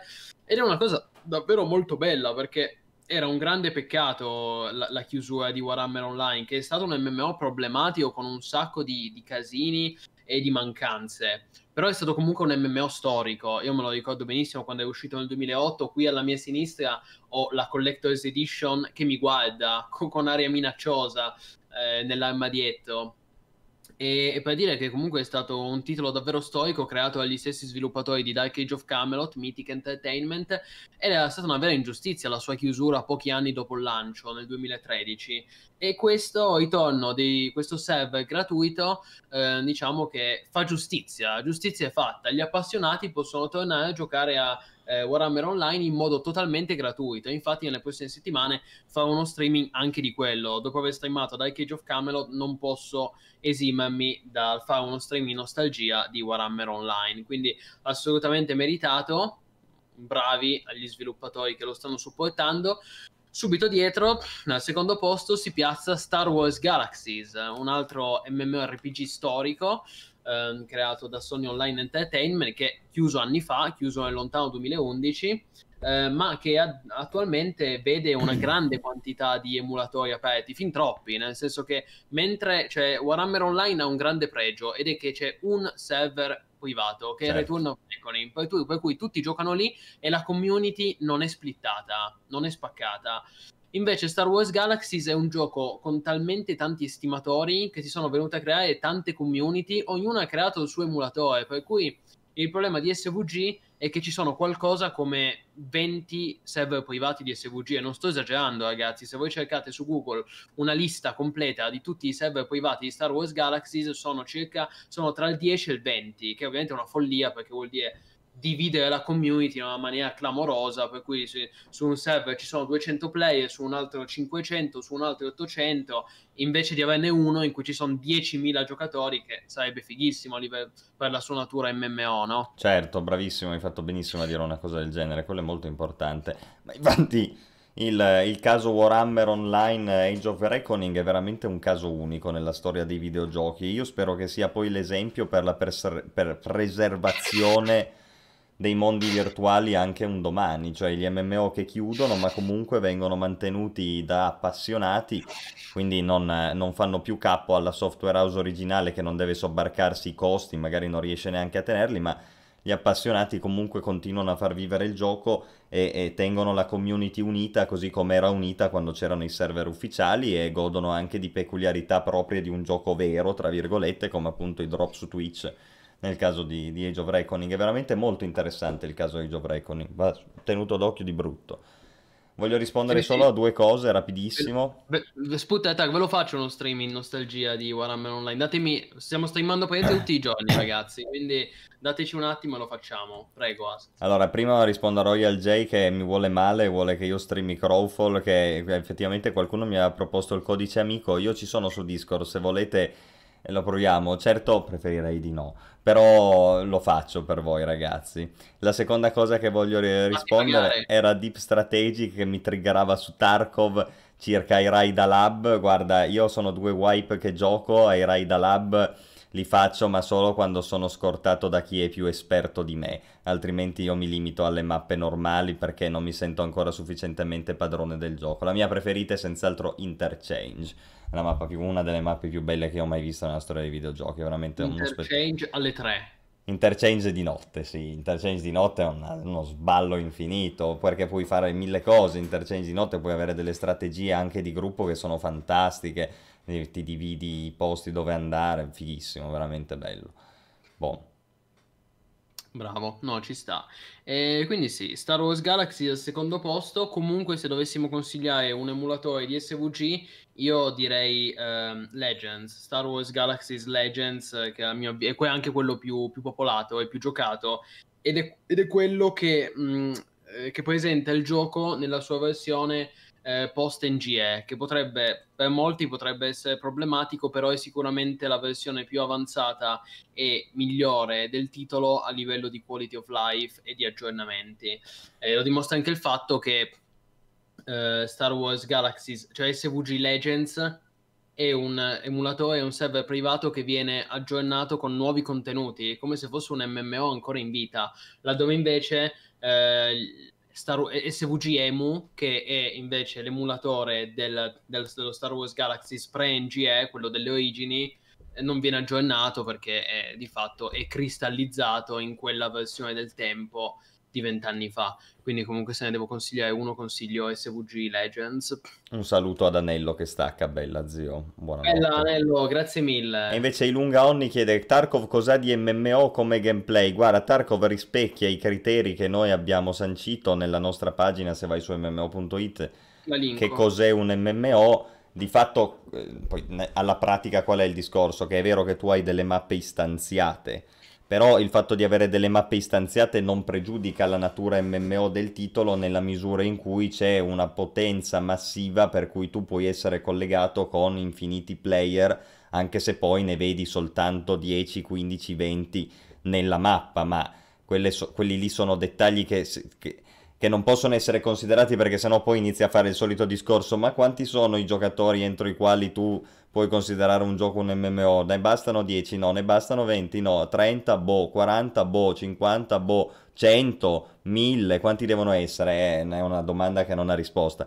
Quindi la, la soluzione va cercata altrove ed è tutto, ris- ehm, diciamo, penso che troverai risposta alle tue domande nel link di Plinius, ecco.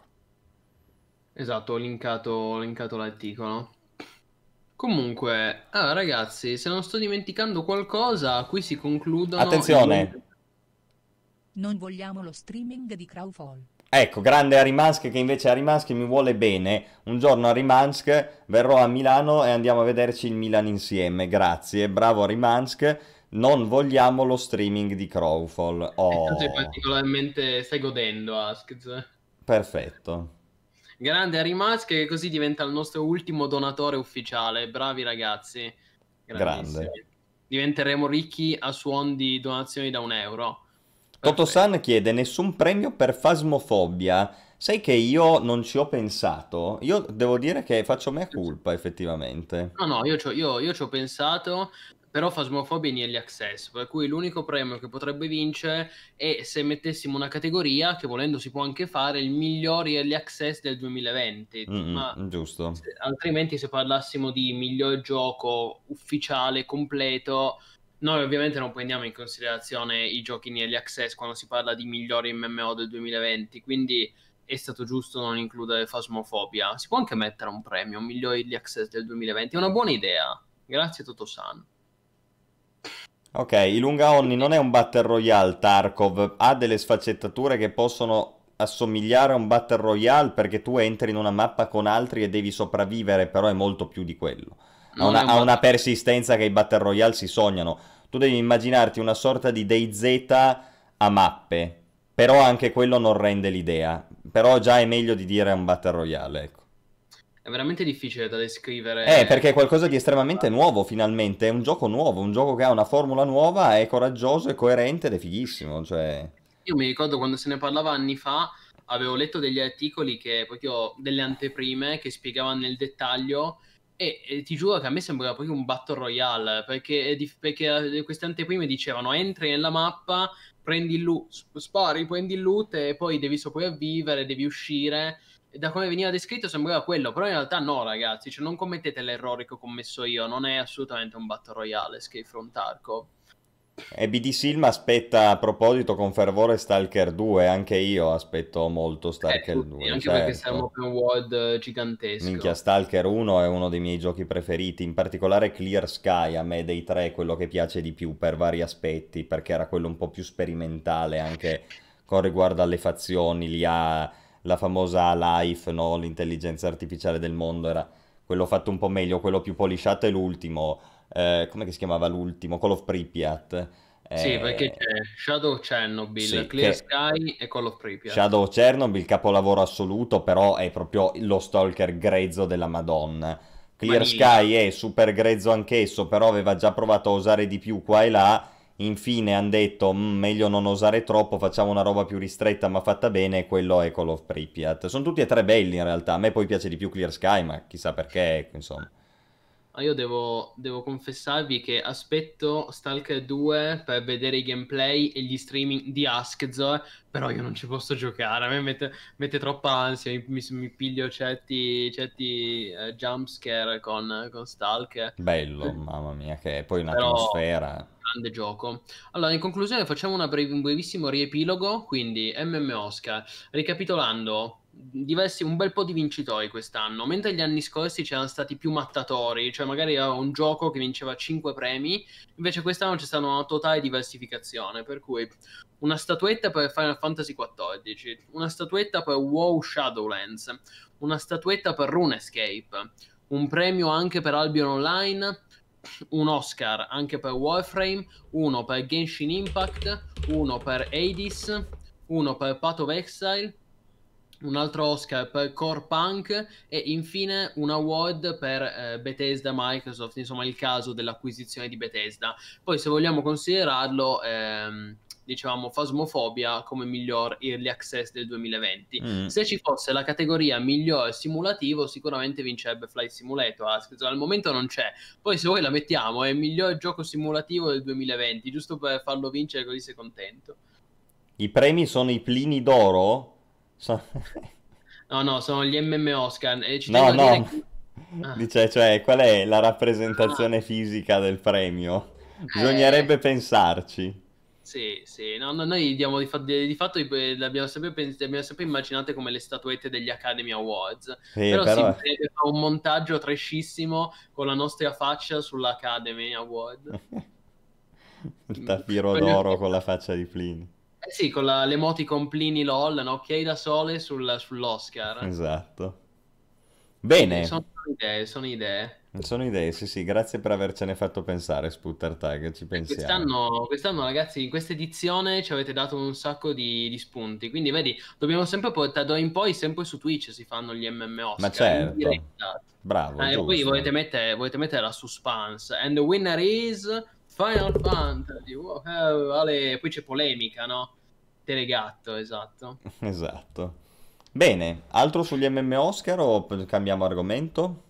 No, no, sugli MM Oscar a dire che abbiamo parlato fin troppo, anzi mi spiace aver, aver intasato la discussione per più di un'ora, però capita una volta l'anno ci sta Ma fare. certo, ma certo, assolutamente. Quindi, grandi ragazzi, iscrivetevi, abbonatevi e vedo che ci sono delle domande, ma me lo so. Ah, domani metterete la live su YouTube. Allora, guarda, Samuele Dorato, sì, noi mettiamo sempre, noi uppiamo sempre le repliche su YouTube, però dobbiamo aspettare almeno 24 ore perché è il regolamento di Twitch, cioè non possiamo upparla, capito, 5 minuti dopo. Quindi dobbiamo upparla, al- dobbiamo aspettare almeno 24 ore. Però 24 sì. ore dopo la conclusione, quindi esce al più presto la mezzanotte del giorno dopo. Di fatto, di fatto uscirà martedì, perché Sì. se siamo domenica vuol dire che esce martedì. Eh. Sì. Quindi sì, Eh, però sì, la pub- assolutamente pubblicheremo sul nostro canale YouTube. O se no, potete recuperare, re- recuperare le repliche direttamente qui su Twitch andando cercando nel- nei video come ha scritto, come ha scritto Royal J, grande.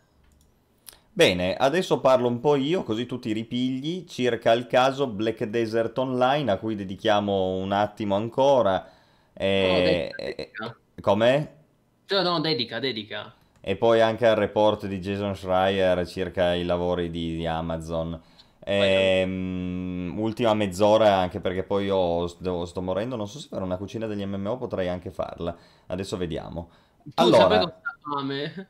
Sì, eh, io non mangio quando c'è il coso, quindi sono a digiuno. Allora, ragazzi, c'è una notizia importante su Black Desert che ci tengo a riferire anche qui, la riferiamo brevemente perché c'è un video dedicato, una news dedicata, però sappiate che se giocate a Black Desert su PC avete il rischio di vedere i vostri account cancellati, non è una roba clickbait, è una roba vera.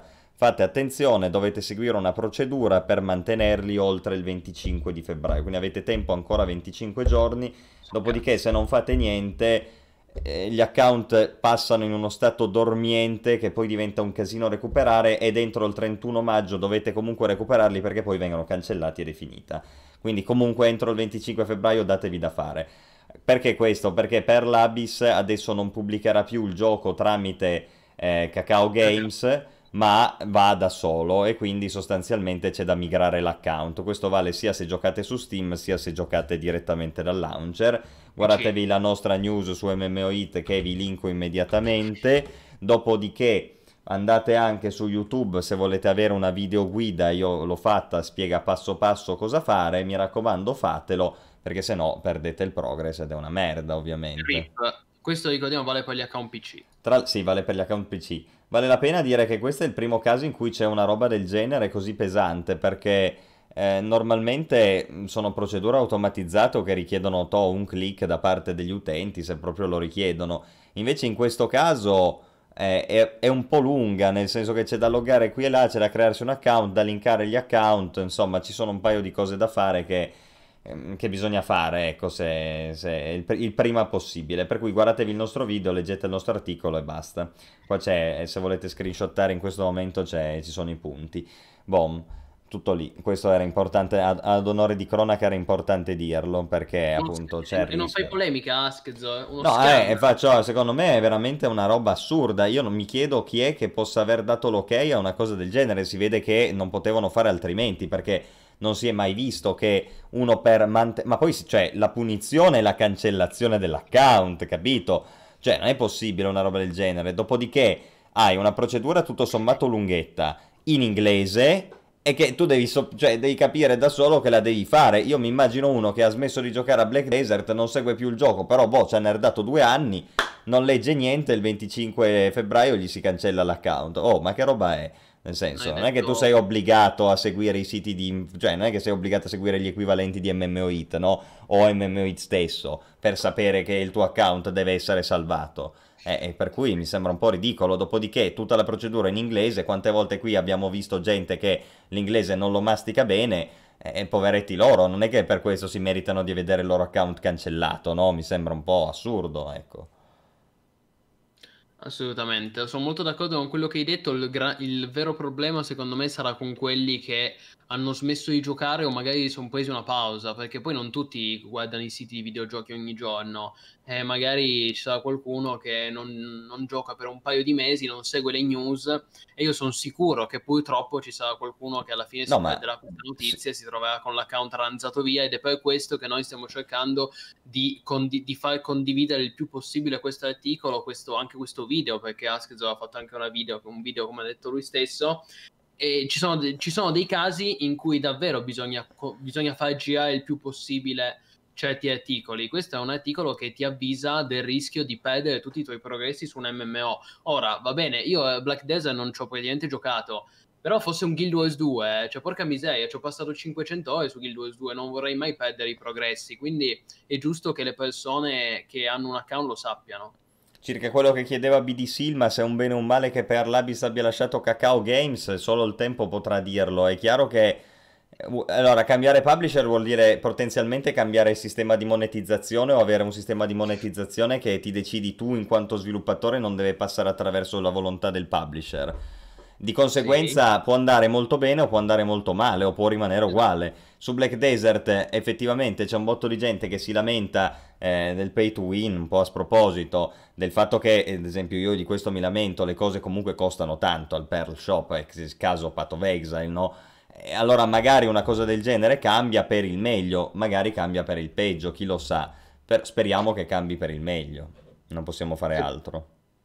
Allora, sì, secondo me ci sono buone possibilità che, che vada meglio, considerando che la gestione di Kakao Games degli ultimi anni non è stata certamente perfetta, cristallina. Detto questo, la certezza non ce l'abbiamo, e con questo rispondo anche a Salmone Dorato che dice è un bene perché per l'Abi sta diventando grosso, non stanno diventando grossi e sono quotati in borsa.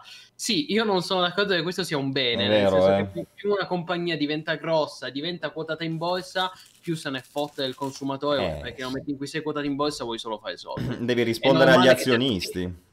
L'abbia- eh, ma l'abbiamo visto con tutte le software house, raga, da Blizzard, CD Projekt, ricord- ricordate come era CD Projekt delle origini e cosa è successo a dicembre con Cyberpunk, ricordate Warcraft 3 Reforged di Blizzard, ricordate Creative Assembly che una volta pubblicavano giochi fatti dai fan per i fan, mi riferisco ai primi Total War, e adesso ogni volta che esce un Total War devi sperare e pregare che non sia piagato di bug, di problemi, di microtransazioni.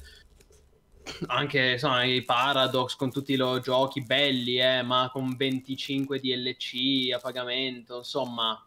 Non so se non- per me non è una cosa positiva quando un publisher diventa così grosso e viene quotato in borsa. Certo, ci sono meno probabilità che fallisca, cioè ovviamente per l'Abi sta facendo i milioni tra Black Desert e tutti gli Black Desert Mobile, adesso uscirà Crimson.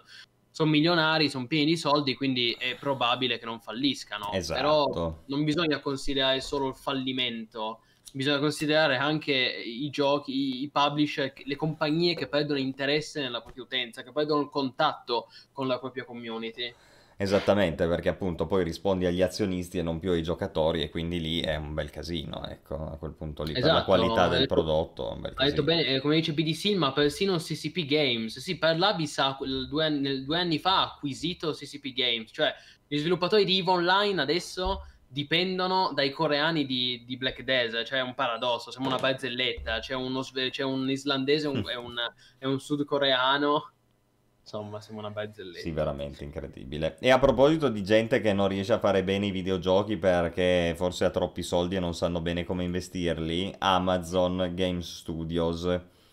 Allora, è uscito questo report su Bloomberg che Come? ha come fonte Jason Schreier, che è un famoso giornalista leaker che ha già fatto precedentemente delle inchieste riguardanti sostanzialmente gli stessi temi, ma non per quello che era Amazon Game Studios, ma bensì per BioWare in particolare legati allo sviluppo di Anthem, no, che è stato un fallimento totale. Lui si è chiesto come mai, è andato a scavare, aveva trovato appunto tutta una serie di problematiche legate proprio al, al- al day-to-day activity di, di BioWare, quindi come funzionavano le cose all'interno del team di sviluppo, perché poi non ci dimentichiamo che questi qua sono anche prodotti creativi, quindi c'è bisogno di una buona sinergia all'interno del team di sviluppo, c'è bisogno di un buon ambiente lavorativo, cioè dall'alto al basso. I capi devono saper bene come spendere i soldi e i sottoposti devono saper bene come gestire i fondi a loro dati e avere una, vuoi eh, un'indipendenza creativa o comunque un decision making ben fatto. Ci sono tante cose che concorrono allo sviluppo di un videogioco perché esso diventi un bel videogioco. L'idea, no? Ecco, dopodiché succedono a volte che, eh, succede a volte che questo meccanismo si inceppi e il gioco viene una merda e quindi è il caso di Anthem, no? Ad esempio, adesso lo stesso è, accaduto con Amazon Game Studios, quindi nuova inchiesta, sempre Ricordiamo che il game development è una delle cose più complesse in assoluto, cioè difficilissimo, come, come branca, come ambito il game development, lo sviluppo di videogiochi così grandi, di videogiochi AAA. Esatto, perché poi già nel videogioco di base concorrono una molteplicità di fattori, cioè immaginatevi anche il videogioco più stupido e semplice, ha un comparto artistico, un comparto sonoro, un comparto di trama, un comparto di Gameplay. marketing, un comparto di gameplay, quindi sono tutte robe separate che poi vanno messe insieme, quindi è già un fottio di base. Più aumenti questa complicanza perché hai più fondi, più gente che sviluppa, più dipendenti che proprio sono lì a fare le cose e più è un casino. Allora è necessario che questo casino venga sbrogliato bene da chi dirige innanzitutto e poi a, a- a scendere no, da tutti quelli che hanno che fanno parte del progetto, no? Quindi dal più alto dirigente all'ultimo degli sviluppatori. Ecco, e nel caso di Amazon Game Studios, come già accaduto nel caso di BioWare, questa cosa non sta succedendo. Allora, abbiamo visto su Amazon che tutto quello che ha fatto Amazon adesso era una merda, diciamo pure le cose come stanno, cioè non c'è un prodotto di Amazon Game Studios che valga la pena. Lasciamo perdere. No, ma allora, cioè, abbiamo delle cose che sono indecenti. Crucible è una roba che io raramente ho visto cose brutte come ho visto su Crucible, ok? Poi, cancellato Breakaway, New World, parlato mille volte, rivoluzionato così, cioè una vo- c'era un'idea, poi hanno preso, l'hanno sbaragliata, ne hanno fatta un'altra, hanno cercato di metterci le pezze, cioè, ma non è questo il modo di lavorare, no? Allora, come mai è così? Perché ci sono un sacco di problemi. Allora, vi dico solo questa. Pare che il, eh, insomma, leader della gestione giochi Amazon Game Studio sia tale Mike Frazzini. Adesso io qua riporto quello che dice Jason Schreier a sua volta riportato da Bloomberg. Quindi non è che ho la prova provata, io vi riporto quello che... Però Però mi permetto di dire che Jason Shai è un giornalista abbastanza affidabile perché è lo stesso editor che aveva pubblicato le inchieste su- sullo sviluppo di Anthem, su Activision Blizzard che ha acquisito Vicarious Visions e che sta sviluppando Diablo 2 Remake. Insomma, tante cose che ha detto poi so- col senno di poi sono tutte rivelate vere perché Shai è uno che ha i contatti con gli sviluppatori. Quindi in forma anonima prende qui, prende l'intervista 50 sviluppatori e poi alla fine ti pubblica. tira fuori, certo, qualcosa di che, che un fondo di Sì, verità uno ce l'ha sicuramente. punta anche sullo scandalistico, eh, quindi c'è un po' di gossip, però, Infatti Però- adesso ci arriviamo. però le cose che dice non sono false, ok? Esatto, cioè un fondo di verità sicuramente c'è. Poi io adesso vi cito delle cose che anche io ho detto, ma... Allora, intanto c'è sto Mike Frazzini, leader della sezione giochi di Amazon, che a quanto pare sono andati da lui degli sviluppatori, gli hanno fatti vedere del footage di gameplay e del footage cinematic, no, classico. E lui pensava che il footage cinematic fosse il gameplay, cioè non aveva gli strumenti mentali per capire che un conto è il video di gameplay, un conto è il video, no, il trailer di presentazione. Cioè, tu dici, ma se è vera una roba del genere, il capo non riesce a distinguere cos'è gameplay e cos'è cinematic, cioè siamo finiti, ok? Game over. Come me, come me da bambino. Cioè, mostruoso, ok? Sì, però questo c'ha, c'avrà 40-50 anni e dirige, guadagnerà miliardi l'anno, capito? Per cui... Insomma, quindi già quello ok. Dopodiché abbiamo tutta una questione riguardante la creatività dei progetti. Qua non ci voleva Jason Schreier, anche noi ci eravamo arrivati. Cioè tutto quello che sta facendo uscire Amazon è una copia di robe fatte da altri, di robe di grande successo fatte da altri che Amazon dice adesso faccio anch'io, ho i soldi, lo faccio meglio e alla fine fa pena. Perché non cioè, copiare è sempre, cioè, sei sempre svantaggiato, no?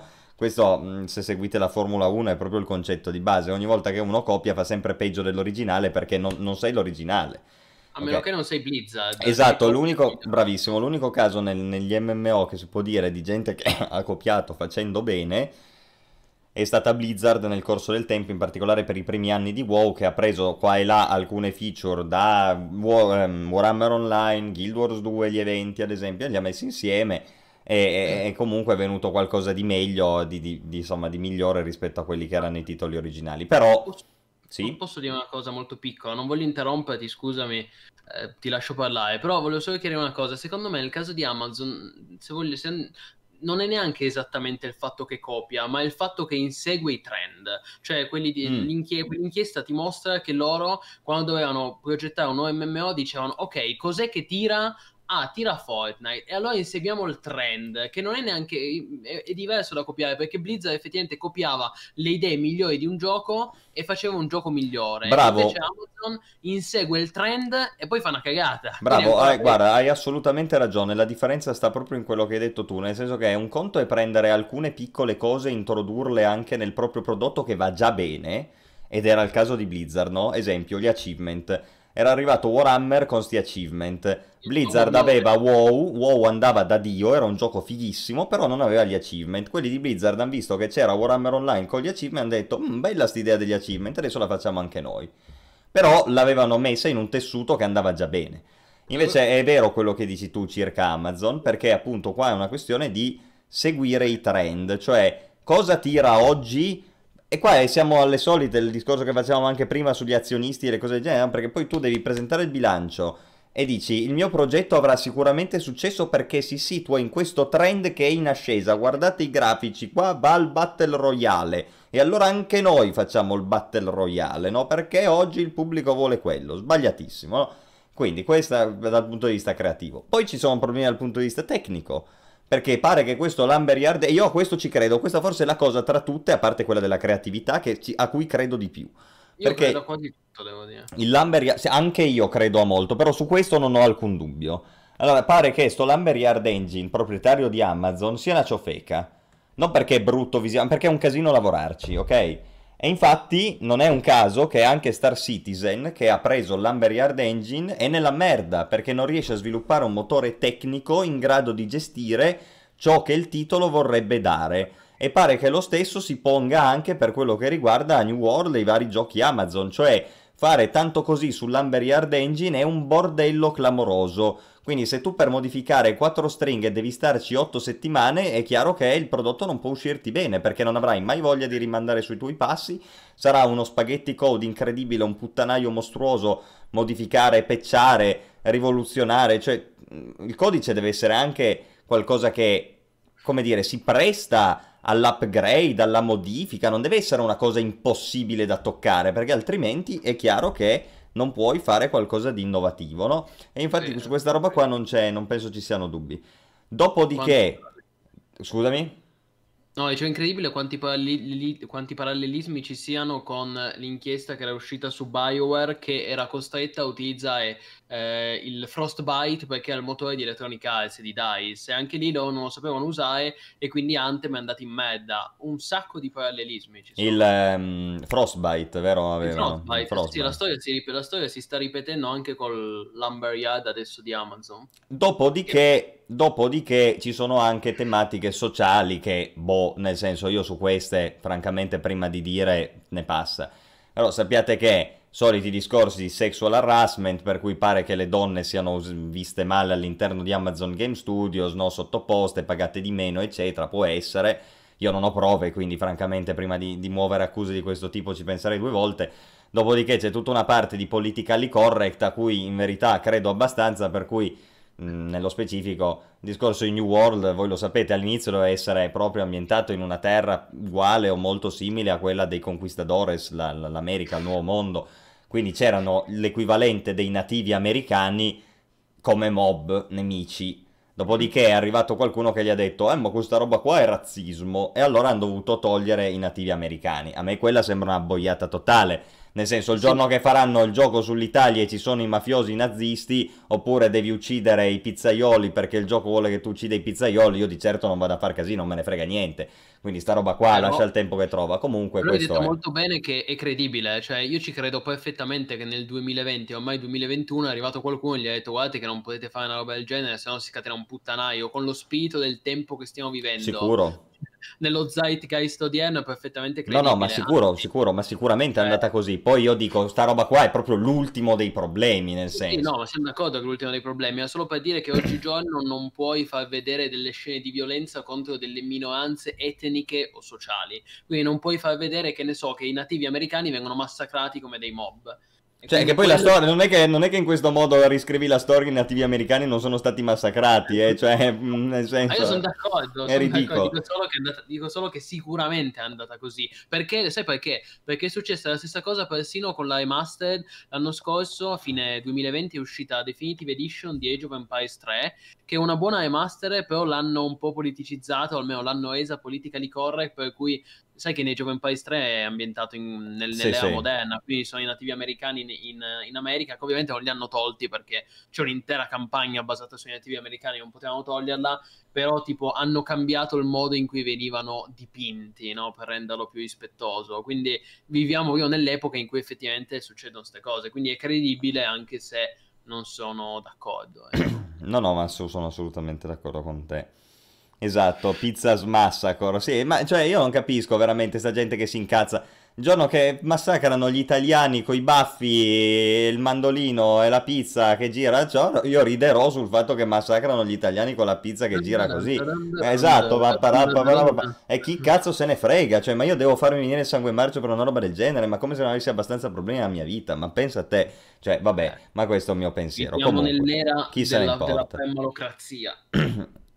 Su questo notizie su Wagadu Chronicles, no, ma anch'io lo sto seguendo con attenzione perché è esattamente, è, è proprio il prodotto dei nostri tempi, Wagadu Chronicles. Sarà molto interessante vedere cosa esce. lo zeitgeist del 2021. Guarda, noi Wagadu Chronicles, Totosan, sebbene sia un progetto interessante, non l'abbiamo messo neanche nella nostra selezione degli MMO più attesi perché è ancora indietro. Quello effettivamente è più indietro di, che so, Core Punk, Ashes of Creation.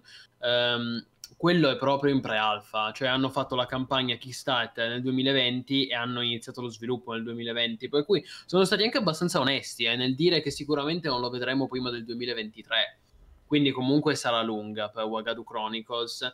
Um, poi eh, torniamo sul discorso di Amazon, se hai altro da dire che poi vogliamo... No, io ho finito. Perfetto. Allora, ehm, sul discorso di Amazon, io dico a questo punto, premesso che sono d'accordo con tutto quello che hai detto, dico facciamo un attimo un riepilogo, perché qui la questione si sta facendo anche complessa e ci sono molte cose ci sono molte cose eh, ancora segrete, cioè non annunciate ufficialmente, ok? Allora, noi da una parte sappiamo che Amazon, appunto, Amazon Games ha cancellato un botto di giochi, no? Noi vi abbiamo sempre tenuto aggiornati su MMO.it quando chiudevano o cancellavano un titolo, quindi, come diceva prima Askez, prima hanno cancellato Breakaway ancora prima che uscisse nel 2017. Eh, poi hanno chiuso Crucible tre mesi dopo il lancio, e meno male, visto la porcata che era uscita. Mamma è mia. un, un, un, problema evidente, un problema proprio palese di questo, eh, che come dicevi giustamente tu, inseguono i trend. Sì, ma quello che non Lo dicevi tu, giustamente. Lo dicevo io e poi l'hai detto anche tu. Eh sì.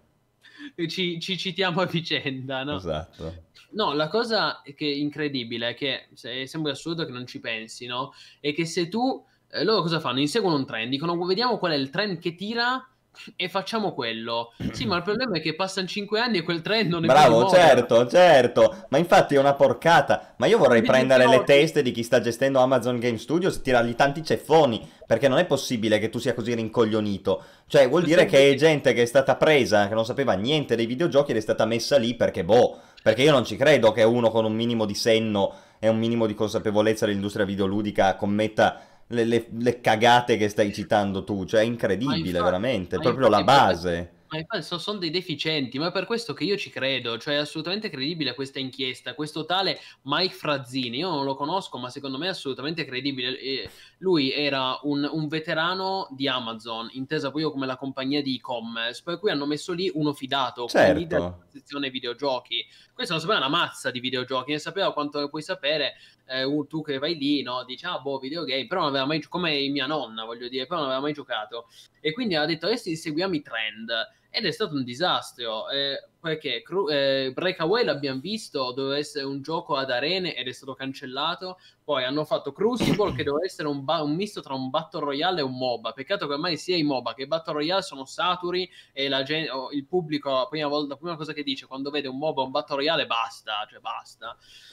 Poi eh, abbiamo scoperto da, dall'inchiesta di Schreier, di Schreier che hanno cancellato anche un clone in League of Legends chiamato Nova complimenti per l'originalità, nel 2017. E poi nel 2019 hanno cancellato Intensity, che avrebbe dovuto essere un clone di Fortnite. Anche doppio complimenti, mi tolgo il cappello due volte. Complimentissimi. Paradossalmente, quello che a distanza di 5 anni all'annuncio è ancora il più ipato di tutti è New World, perché è vero che lo, cioè loro avevano annunciato New World quando eh, gli MMO erano un trend forte, adesso lo sono un po' meno. Però paradossalmente ormai gli MMO AAA sono talmente pochi che la gente lo aspetta sto New World, no? Quindi è diventato atteso, ma per il motivo opposto. Gli è andata di culo, semplicemente. Gli è andata di culo. Loro, loro lo sanno che è praticamente è, è forse la loro ultima possibilità o la penultima e quindi si stanno giocando tutto su New World ed è anche questo il motivo per cui hanno dirottato le risorse di Crucible su New World e il motivo per cui stanno puntando tanto, per non dire che stanno puntando tutto su New World, hanno invitato la stampa, noi compresi, a provare l'alfa a fine 2020 ehm, e secondo me non mi stupirei, questo lo dico sempre, eh, ormai lo sapete ragazzi, non mi stupirei se venisse rinviato ancora perché ricordiamo che ora come ora New World dovrebbe uscire ufficialmente il 25 maggio, quindi comunque tra pochi mesi no, e loro non possono scazzare un'altra volta, almeno non così male come è finita con Breakaway Crucible, quindi non mi stupirei in un altro invio magari alla seconda metà del 2021. Detto questo però, New World non è l'ultimo progetto, ce ne sono altri due.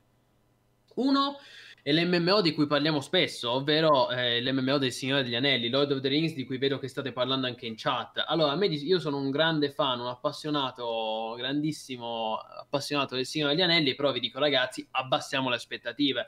Questo mi dispiace dirlo, poi risponde anche che mi diceva eh, chissà che capolavoro, no, c'è uno che mi... Se No, ma erano tutti sarcastici, ovviamente. Eh no, eh, The, The, Prime ad esempio dice, adesso che Amazon i diritti del Signore degli Anelli, magari ci faranno qualcosa di interessante, molto speranzoso. A me dispiace ammazzare la speranza, però vi dico ragazzi, abbassate le aspettative e poi, poi, magari, poi magari veniamo stupiti, veniamo sorpresi, ok? Però sicuramente non verrà fuori un MMORPG sandbox open world come desideriamo noi. Verrà fuori secondo me un gioco estremamente semplificato, banalizzato ad arene, probabilmente non open world, con microtransazioni, eh, easy peasy, con pochi anni di sviluppo, il signore dei pacchi, ecco, il rischio c'è, per cui da fan del Signore degli Anelli dico calmiamo l'hype perché non sarà il gioco definitivo che tutti speriamo. Signore dei non pacchi, sarà... molto bello non sarà Middle Earth Online. Eh, non sono io che ammazzo le speranze sputtata, ma purtroppo è la cruda realtà.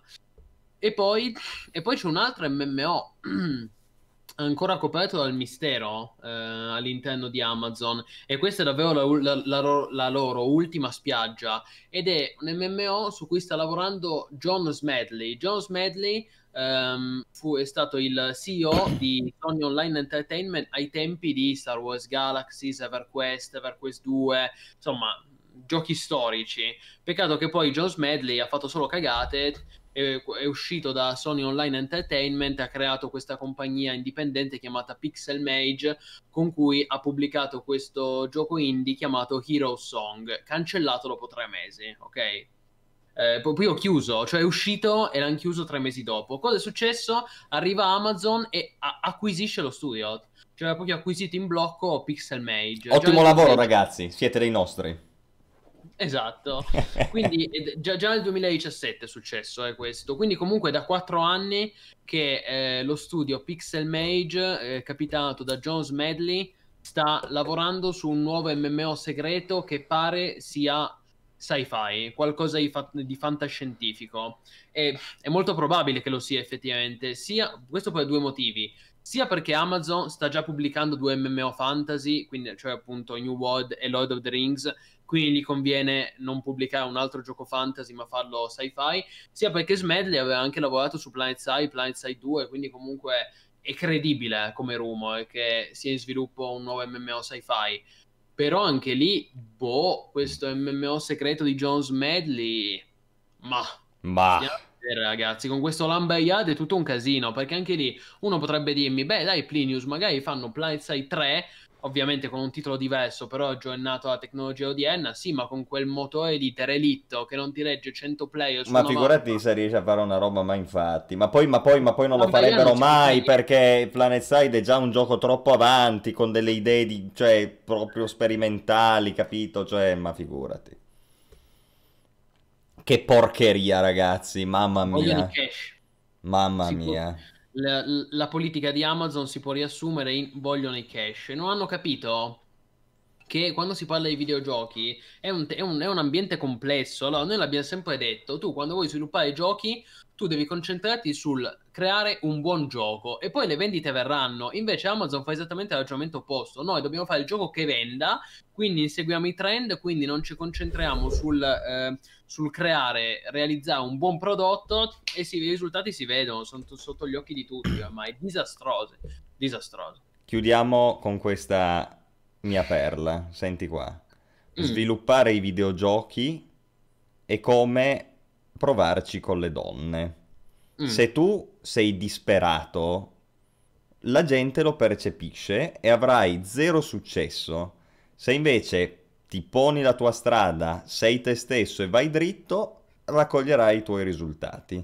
Pensate a quante volte abbiamo visto gente che era così smaniosa di fare le cose che poi si rendeva antipatica, ingestibile e raccoglieva un decimo di quello che avrebbe raccolto invece andando dritta per la sua strada in libertà e tranquillità. Esatto. Chiaro, chiaro. Le tipe, insomma, con le tipe. Eh, Ask Zone maestro di vita? Sì. E Amazon è proprio il peggiore degli incel in questo caso. Bene. Mi piace, ci sta, ci sta, raga. Grandi massimi di vita. Allora, guarda, io eh, ultimissima cosa vorrei dire brevemente la mia su The Day Before. Certo, te lo apro subito. Il trailer, mi metti? Benissimo. Tanto sarà una cosa abbastanza veloce perché mh, potevamo rimandarlo al prossimo salotto, però l'annuncio è uscito l'altro ieri. Oh, quindi cazzo, aspetta, aspetta, diciamo- rip headphone users. Ok, scusami, scusami. Madonna, è partito a tutto volume, mi ha spaccato tutto. Eh, sono quei tipici trailer odiosissimi che... Sì. Comunque il esatto. gioco è interessante, raga. Fate attenzione a quello che vi dice Plini adesso, perché mm, adesso vediamo. Poi anch'io ho due robe da dire su questo, anzi Ma una tu sola. non sai ancora cosa sta per dire Plini. Prego. Allora, questo The Day Before, nuovo MMO survival open world che sembra un misto tra The Division e The Last of Us 2. In particolare The Division hanno preso paro paro l'ambientazione, cioè è ambientata in New York, a Natale, cazzo, più di così, in una, tra l'altro in, una, eh, in, una in uno scenario post-apocalittico, no? Anche lì c'è stata una pandemia, come nella realtà, però poi lì sono diventati tutti infetti. E poi però prendi tutto il resto è preso da The Last of Us 2, a partire dagli zombie, ma anche il font. Cioè, raga, il font di The Day Before è esattamente lo stesso font di The Last of Us 2, poi ho preso e copiato da, da Word, da Photoshop, da quello che è comunque. E anche il, ecco, quello che stai mostrando tu adesso nel trailer, la schermata di crafting, cioè l'interfaccia del crafting uguale uno su uno a quella di The Last of Us 2. Allora io dico, il titolo è interessante, teniamolo d'occhio, però mi fa alzare qualche sopracciglio per il fatto che comunque è sviluppato da eh, questo sviluppato da Fantastic e pubblicato da Maitona che sono degli sono rispettivamente un publisher e uno sviluppatore e un publisher russo praticamente sconosciuti ok? Noi io non li ho mai sentiti quindi diciamo semi sconosciuti quindi io dico calma. Eh, il titolo sembra comunque carino da, a giudicare da questo gameplay trailer. Un third person shooter che puoi giocare con gli amici che prende tantissimo la The Division però io dico possiamo fidarci di questo trailer che comunque è un trailer scriptato molto figo Sei allergico alle cazzate? come? Sei allergico alle cazzate?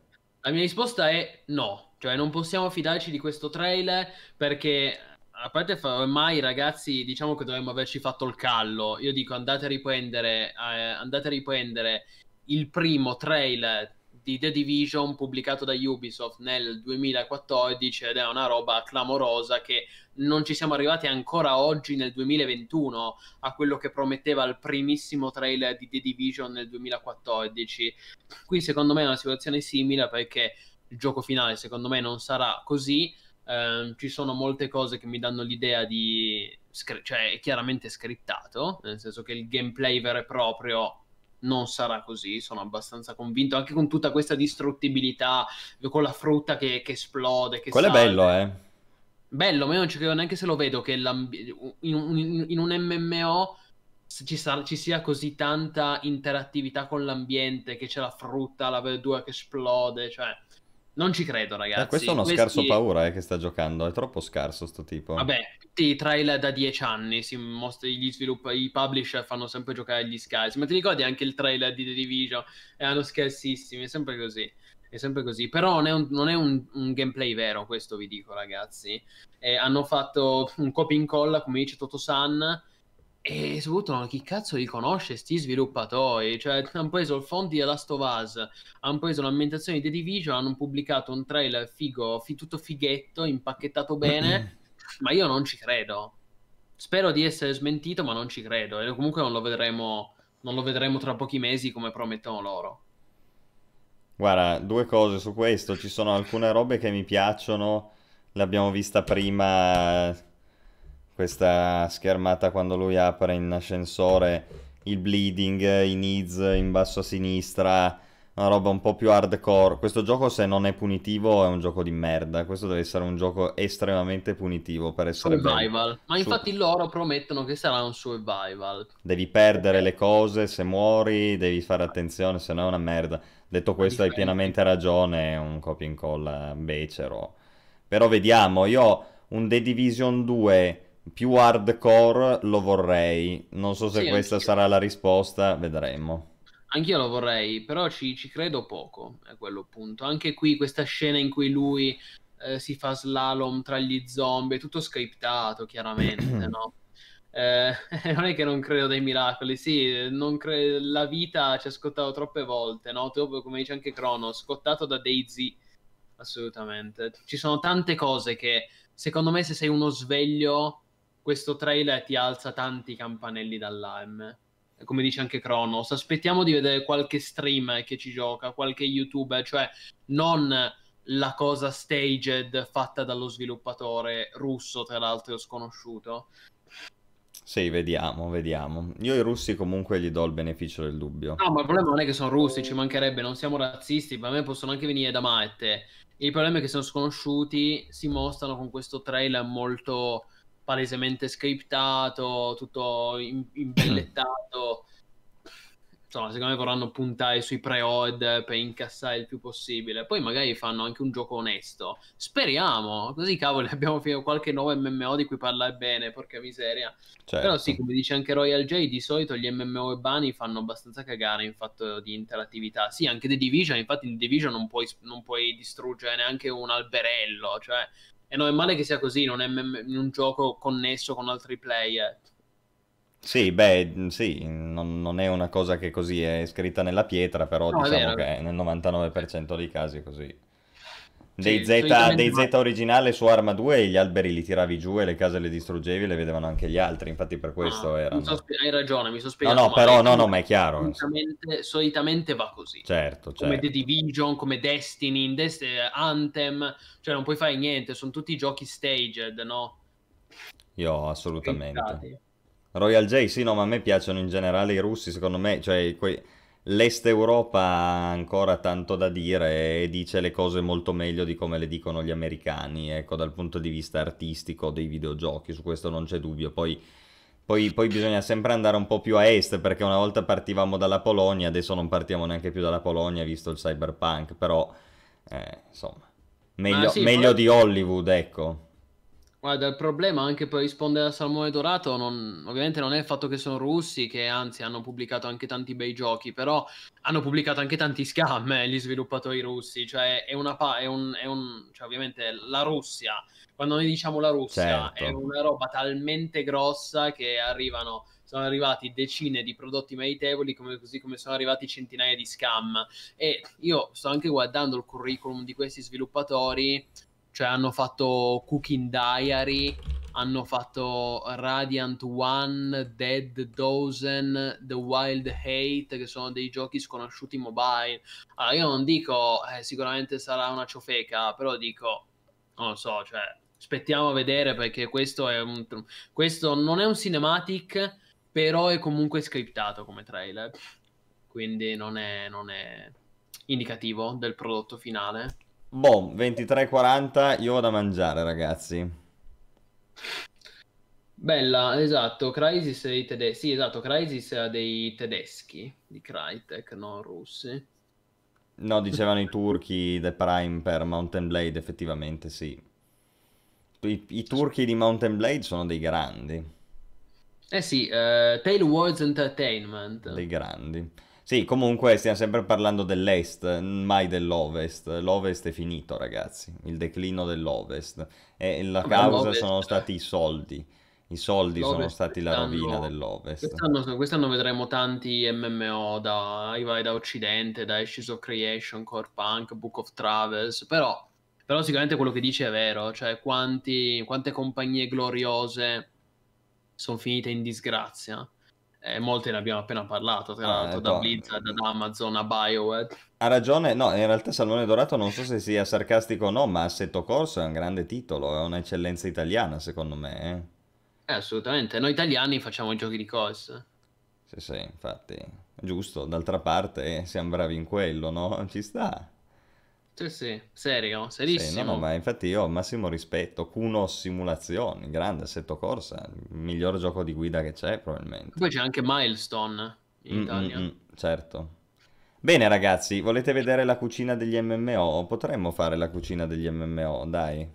potresti fare, Sì. purtroppo siamo ognuno a casa L'un- sua. L'unica cosa è che, eh, sì, sì, no, la facciamo, dai, va bene, facciamo la cucina degli MMO. Ci Attenzione, beh, allora qua pompiamo un po' l'hype. Allora, pompiamo Allora. l'hype in questo modo. Io avevo promesso una cosa sulla cucina degli MMO.